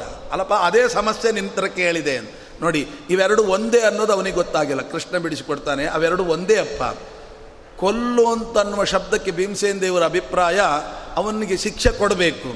ದ್ರೌಪದಿ ಕೊಲ್ಲಬೇಡ ಅಂದರೆ ಭೀಮಸೇನ ದೇವರು ಹೇಳಿದ ಮಾತನ್ನೇ ಸ್ವಲ್ಪ ಬಿಡಿಸಿಕೊಡ್ತಾಳೆ. ಕೊಲ್ಲು ಅಂದ್ಕೊಳ್ಳೆ ಸಮಸ್ಯೆ ಏನು ಎಲ್ಲರೂ ತಲೆ ತೆಗಿತಾರಲ್ಲ, ಹಾಗೆ ಕೊಲ್ಲಲ್ಲ. ಬ್ರಾಹ್ಮಣರನ್ನು ಕೊಲ್ಲೋದು ಅಂದರೆ ಏನರ್ಥ ಗೊತ್ತಾ? ವಪನಂ ದ್ರವಿಣಾದಾನಂ ನಿರ್ಯಾಣಂ ಸ್ಥಾಪನಂ ತಥಾ ಏಷ ಹಿ ಬ್ರಹ್ಮಬಂಧೂನ್. ಅದ್ಭುತವಾದ ನಿರ್ಣಯ ಇದೆಲ್ಲ. ಹಾಗಂದ್ರೆ ಬ್ರಾಹ್ಮಣರು ಕೊಲ್ಲೋದು ಅಂದರೆ ಹೀಗೆ ಕತ್ತಿ ತಗೊಂಡು ಕಡಿಯೋದಲ್ಲ. ವಪನಂ ಶಿಖಾ ತೆಗೆದು ಬಿಟ್ಟರೆ ವಪನ ಅಂತೆ. ಮುಗಿದೋಯ್ತು, ಅವನು ಬ್ರಾಹ್ಮಣ ಕೊಂದ ಹಾಗೆ.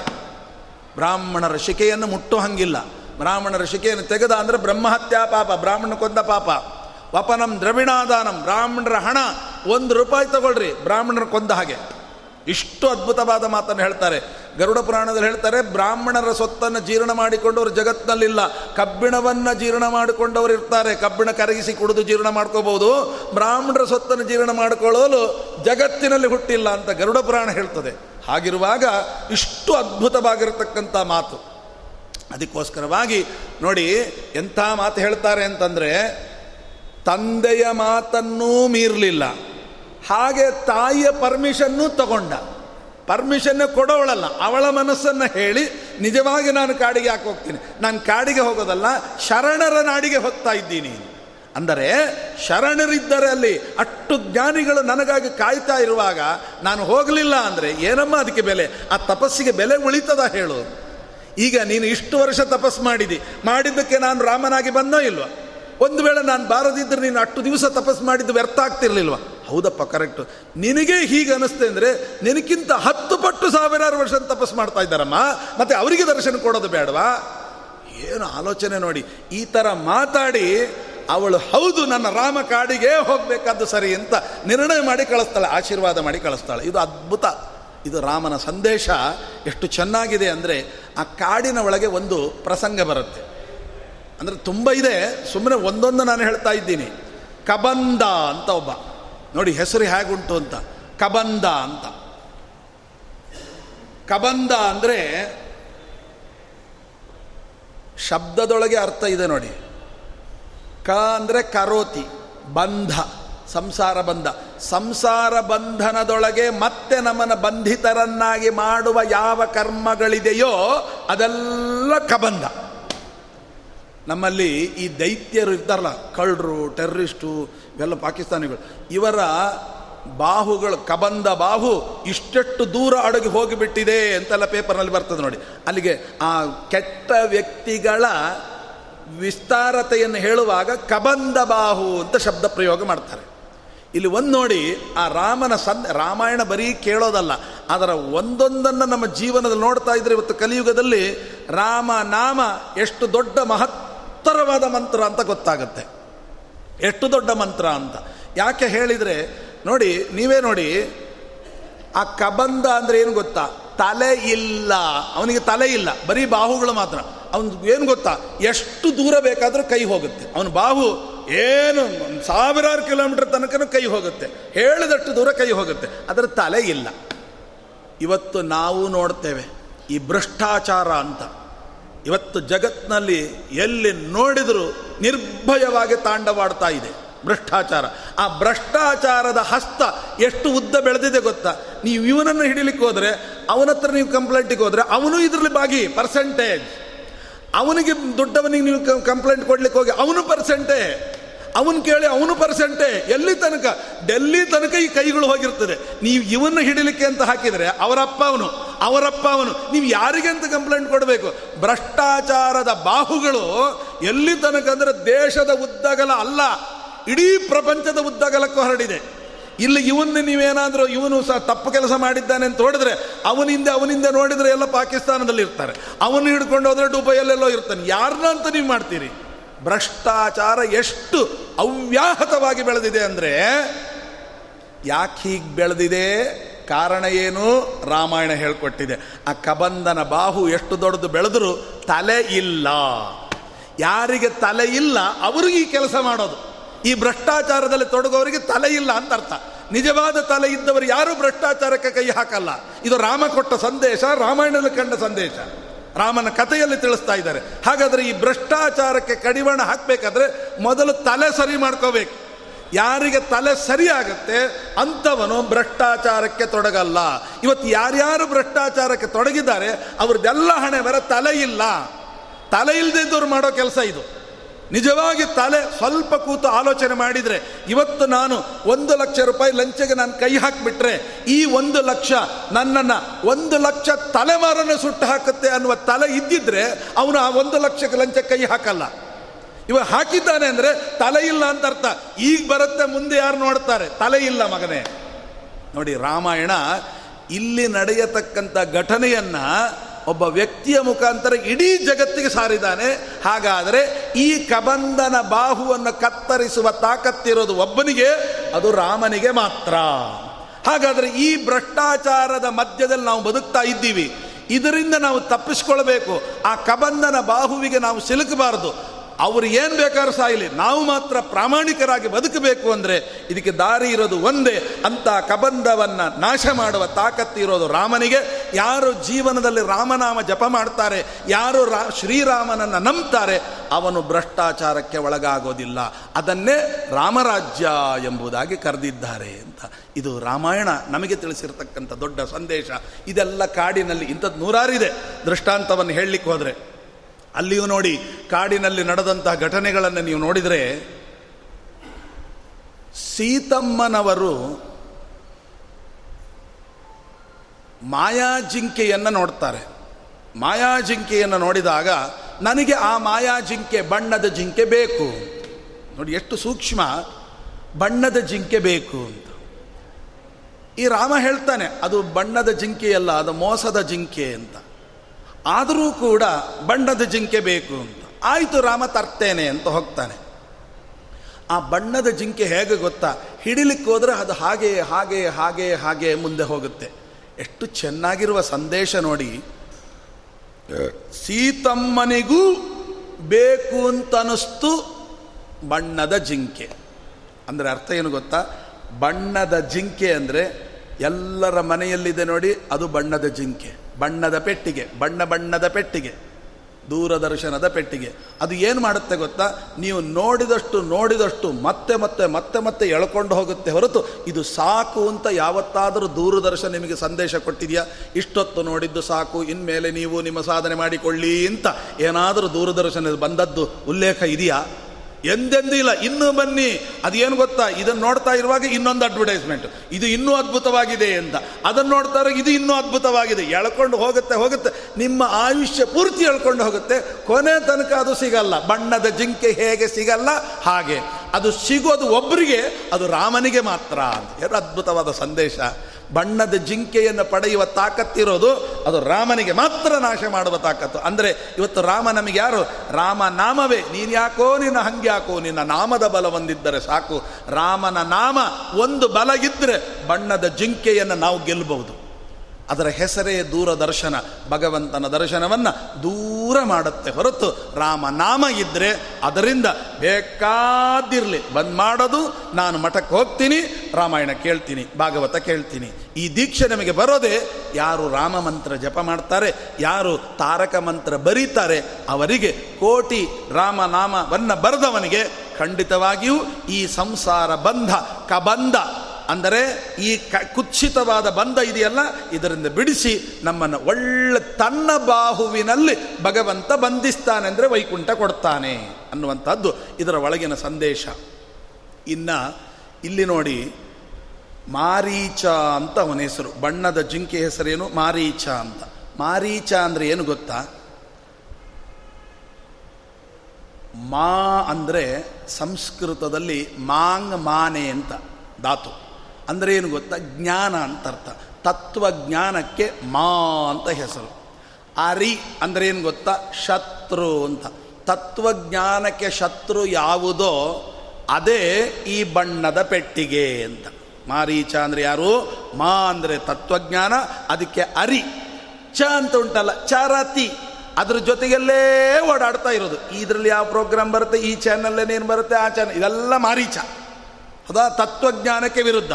ಹೋಗಲಿ, ನಾವು ಅದರಲ್ಲೇ ನಾವು ಸಾಧನೆ ಮಾಡ್ಕೊತೀವಿ ಅಂತೀರಾ? ನೋಡಿ, ಅದು ಸಾಯುವಾಗ ಏನು ಹೇಳ್ತು? ಮಾರೀಚ ರಾಮ ಬಾಣ ಹೊಡೆದ ಮೇಲೆ ಸಾಯಿತು. ಸಾಯುವಾಗ ಏನು ಹೇಳ್ತು? ಅದರ ಬಾಯಲ್ಲಿ ರಾಮ ಅಂತ ಬರಲಿಲ್ಲ. ಹಾ ಸೀತೆ ಅಂತ ಬಂತು, ಹಾ ಲಕ್ಷ್ಮಣ ಅಂತ ಬಂತು. ಲಕ್ಷ್ಮಣ ಅಂದರೆ ಯಾರು ಗೊತ್ತಾ? ಶೇಷದೇವರು. ಶೇಷದೇವರು ಅಂದರೆ ಯಾರು ಗೊತ್ತಾ? ಜೀವಾಭಿಮಾನಿ. ಅಂದರೆ ಲಕ್ಷ್ಮಣ ಅಂತ ಕರೀತು. ಅಂದರೆ ಏನು ಗೊತ್ತಾ? ಜೀವರನ್ನು ಕರೀತು. ಅಂದರೆ ಅಣ್ಣ, ಅಪ್ಪ, ಅಕ್ಕ, ತಂಗಿ, ಬಂಧು, ಬಾಂಧವರು. ಬಂಧು ಬಾಂಧವರನ್ನು ಕರೆಸ್ತದೆ. ಹೇ ಅಪ್ಪ, ಬಾರೋ. ಹೇ ಅಣ್ಣ, ಬಾರೋ. ಹೇ ಮಂಟಿ ಬಾ. ಹೇ ಮಗನೇ, ಬಾ. ಅಂತ ಕರೀತದೆ. ಅದು ಬಿಟ್ಟರೆ ಇನ್ನೊಂದು ಸೀತಾ ಅಂತ. ಸೀತಾ ಅಂದ್ರೆ ಏನು? ಲಕ್ಷ್ಮಿ. ಲಕ್ಷ್ಮಿ ಅಂದ್ರೆ ಏನು? ಹಣ. ಹಣ ನಾನು ಅಷ್ಟು ಬ್ಯಾಂಕ್ನಲ್ಲಿ ಎಫ್ ಡಿ ಇಟ್ಟಿದ್ದೀನಿ. ನಾನು ಇಲ್ಲಿಷ್ಟು ಇಟ್ಟಿದ್ದೀನಿ. ನನಗಷ್ಟು ಬೇಕು.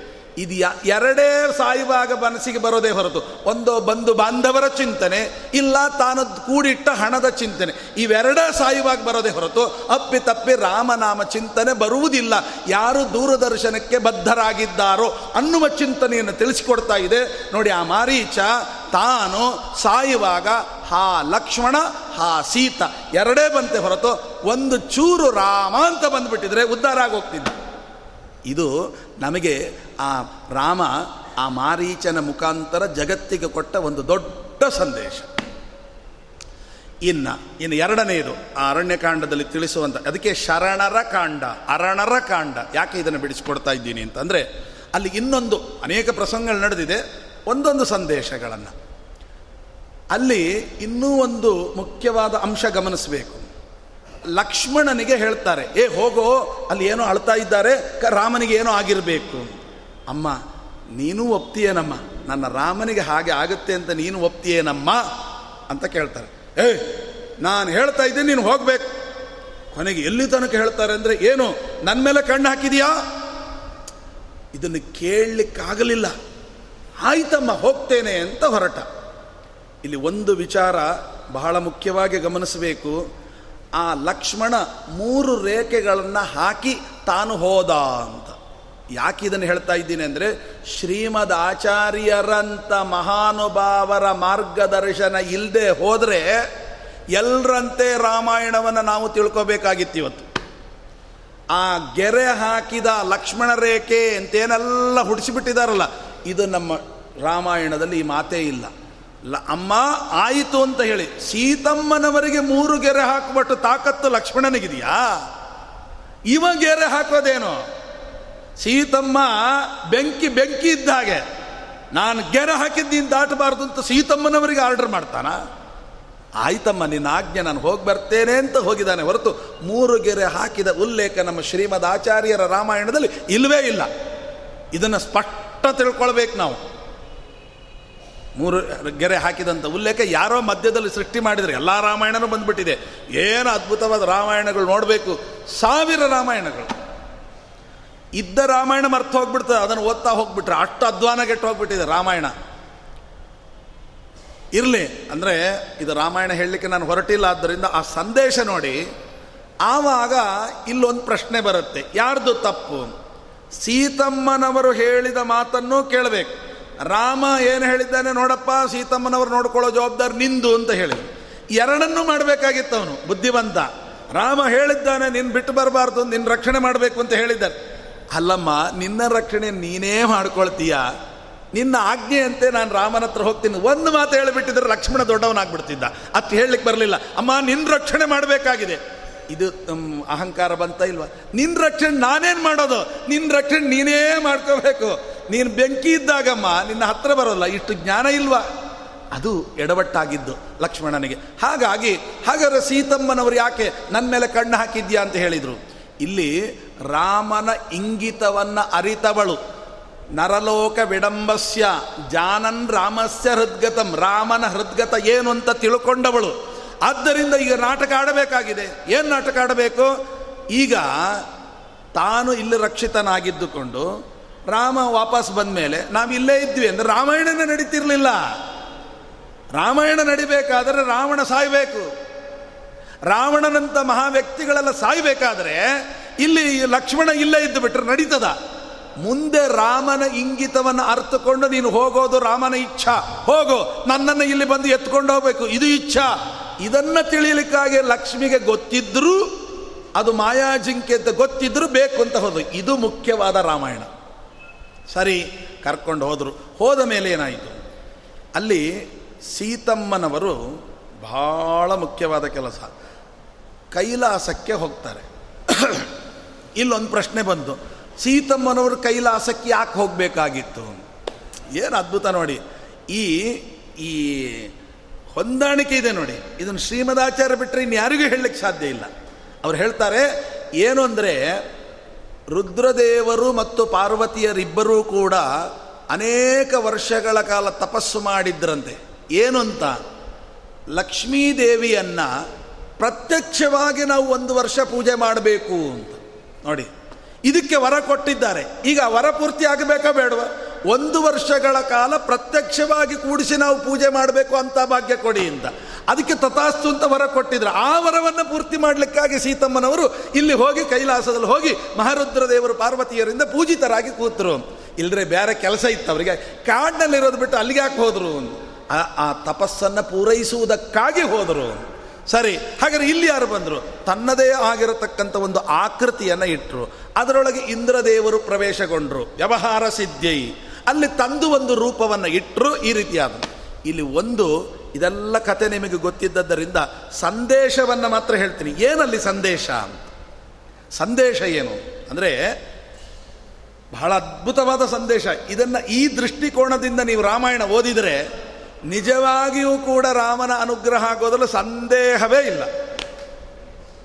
ಭ್ರಷ್ಟಾಚಾರಕ್ಕೆ ರಾಮಾಯಣ ಓದಬೇಕು, ಈ ಭ್ರಷ್ಟಾಚಾರ ಮಾಡೋರು ಈ ಕತೆ ಓದಬೇಕು. ಆವಾಗ ಏನು ಪರಿಸ್ಥಿತಿ ಅಂತ ಗೊತ್ತಾಗುತ್ತೆ. ಅವ್ರಿಗೇನು, ಕೈ ತುಂಬ ಹಣ ಬರುತ್ತೆ, ಸೂಟ್ ಕೇಸ್ ಹಣ ಬರುತ್ತೆ, ನಾನು ಭಾರೀ ಆಗ್ತೀನಿ. ಅಲ್ಲಪ್ಪ, ಒಂದಲ್ಲ ಒಂದು ದಿನ ನೆಗೆದು ಬೀಳಬೇಕು, ಇದೆಲ್ಲ ಬಿಟ್ಟು ಹೋಗಬೇಕು, ಇದೆಲ್ಲ ನನ್ನ ಹಿಂದೆ ಬರುತ್ತಾ? ಯಾವತ್ತೋ ದೇವರು ಮನಸ್ಸು ಮಾಡಿದಂದ್ರೆ ಒಂದು ನಿಮಿಷದಲ್ಲಿ ಭಾರೀ ಕೀರ್ತಿ ಪಡೆದಿರ್ತಾನೆ, ನೆಗೆದು ಬೀಳ್ತಾನೆ. ಏನು ಬೇಕಾದ್ರೂ ಮಾಡ್ಬೋದು ದೇವರು. ಕರ್ತುಂ ಅಕರ್ತುಂ ಅನ್ನತಾಕರ್ ನಾವು ದೇವರ ಗುಲಾಮರಾಗಿ ಬದುಕಬೇಕೇ ಹೊರತು, ಅಪ್ಪ, ನಿನ್ನ ಹಣ ತಗೊಂಡು ನಿನ್ನ ಅನುಗ್ರಹ ಹೊಂದಿದ್ರೆ ಸಾಕು. ಕಿಮಲಭ್ಯಂ ಭಗವತಿ ಪ್ರಸನ್ನೆ ಶ್ರೀನಿಕೇತನೆ. ಅಂಥದ್ದನ್ನು ಬಿಟ್ಟು ಇಲ್ಲಿ ನೋಡಿ ಒಂದು ಸಂದೇಶ ಎಷ್ಟು ಚೆನ್ನಾಗಿದೆ ಅಂದರೆ, ರಾವಣ ಬರಬೇಕು ತಗೊಂಡು ಹೋಗಬೇಕು. ಆ ರಾಮ, ರಾವಣ ಸೀತೆಯನ್ನು ಕದ್ದುಕೊಂಡು ಹೋಗಲಿಕ್ಕೆ ಕಪಟ ವೇಷದ ಸನ್ಯಾಸಿ ರೂಪದಿಂದ ಬಂದ. ನೋಡಿ ಇಲ್ಲಿ ಇನ್ನೂ ಒಂದು ಗಮನಿಸಬೇಕಾದ ಅಂಶ. ದೇವರನ್ನ ನೋಡಲಿಕ್ಕೆ ಮೊಟ್ಟ ಬದಲ ಬಾರಿಗೆ ಹನುಮಂತ ದೇವರು ಹೋದ್ರಲ್ಲ. ಮೊಟ್ಟ ಬದಲ ಬಾರಿಗೆ ಹನುಮಂತ ದೇವರು ಹೋದ್ರಲ್ಲ. ಆ ಹೋಗುವಾಗಲೂ ಸನ್ಯಾಸಿ ವೇಷದಿಂದ ಹೋದರು ಅಂತುಂಟು ರಾಮಾಯಣದಲ್ಲಿ. ಸನ್ಯಾಸಿ ವೇಷವನ್ನು ಧಾರಣೆ ಮಾಡಿಕೊಂಡು ಹೋದ್ರಂತೆ. ಅಂದರೆ ಕಾ, ಸನ್ಯಾಸಿಯಾಗಿ ಹೋದರು. ಇಲ್ಲಿ ನೋಡಿ ಸೀತಮ್ಮನವರನ್ನು ನೋಡಲಿಕ್ಕೂ ಕೂಡ ರಾವಣ ಸನ್ಯಾಸಿಯಾಗಿ ಹೋದ. ಅಲ್ಲಿ ನೋಡಿ ರಾಮನನ್ನು ನೋಡಲಿಕ್ಕೆ ಹನುಮಂತ ದೇವರು ಕೂಡ ಸನ್ಯಾಸಿಯಾಗಿ ಹೋದರು. ಅಂದರೆ ಲಕ್ಷ್ಮೀನಾರಾಯಣರ ನೋಡಲಿಕ್ಕೆ ಸನ್ಯಾಸಿಯಾಗಿ ಹೋಗಬೇಕಾದ್ದು ಖರೆ. ಆದರೆ ಈ ಹನುಮಂತ ದೇವರು ನಿಜವಾದ ಸನ್ಯಾಸಿ ವೇಷದಲ್ಲಿ ಹೋದರಂತೆ. ರಾಮನಿಗೆ ಪರಮಾನಂದವಾಯಿತಂತೆ. ನಾನು ಸನ್ಯಾಸಿಯ ವೇಷದಲ್ಲಿ ಹೋದದ್ದರಿಂದ ಅವರಿಗೆ ಪರಮಾನಂದವಾಯಿತು ಅಂತ ತಿಳ್ಕೊಂಡು, ನನ್ನ ರಾಮನ ಪರಮಾನಂದವೇ ನನಗೆ ತಾರಕ ಅಂತ ತಿಳ್ಕೊಂಡು ಅವರು ಮೂರನೇ ಅವತಾರ ಸನ್ಯಾಸಿ ವೇಷವನ್ನೇ ಧಾರಣೆ ಮಾಡಿಕೊಂಡು ಶ್ರೀಮದಾಚಾರ್ಯರಾಗಿ ಪರಮಾತ್ಮನ ಸೇವಾ ಮಾಡಿದರು ಅಂತ. ಇದು ಆಗಲೇ ತೋರಿಸಿದ್ರಂತೆ ಅವರು. ಇದು ಸ್ವಾರಸ್ಯ.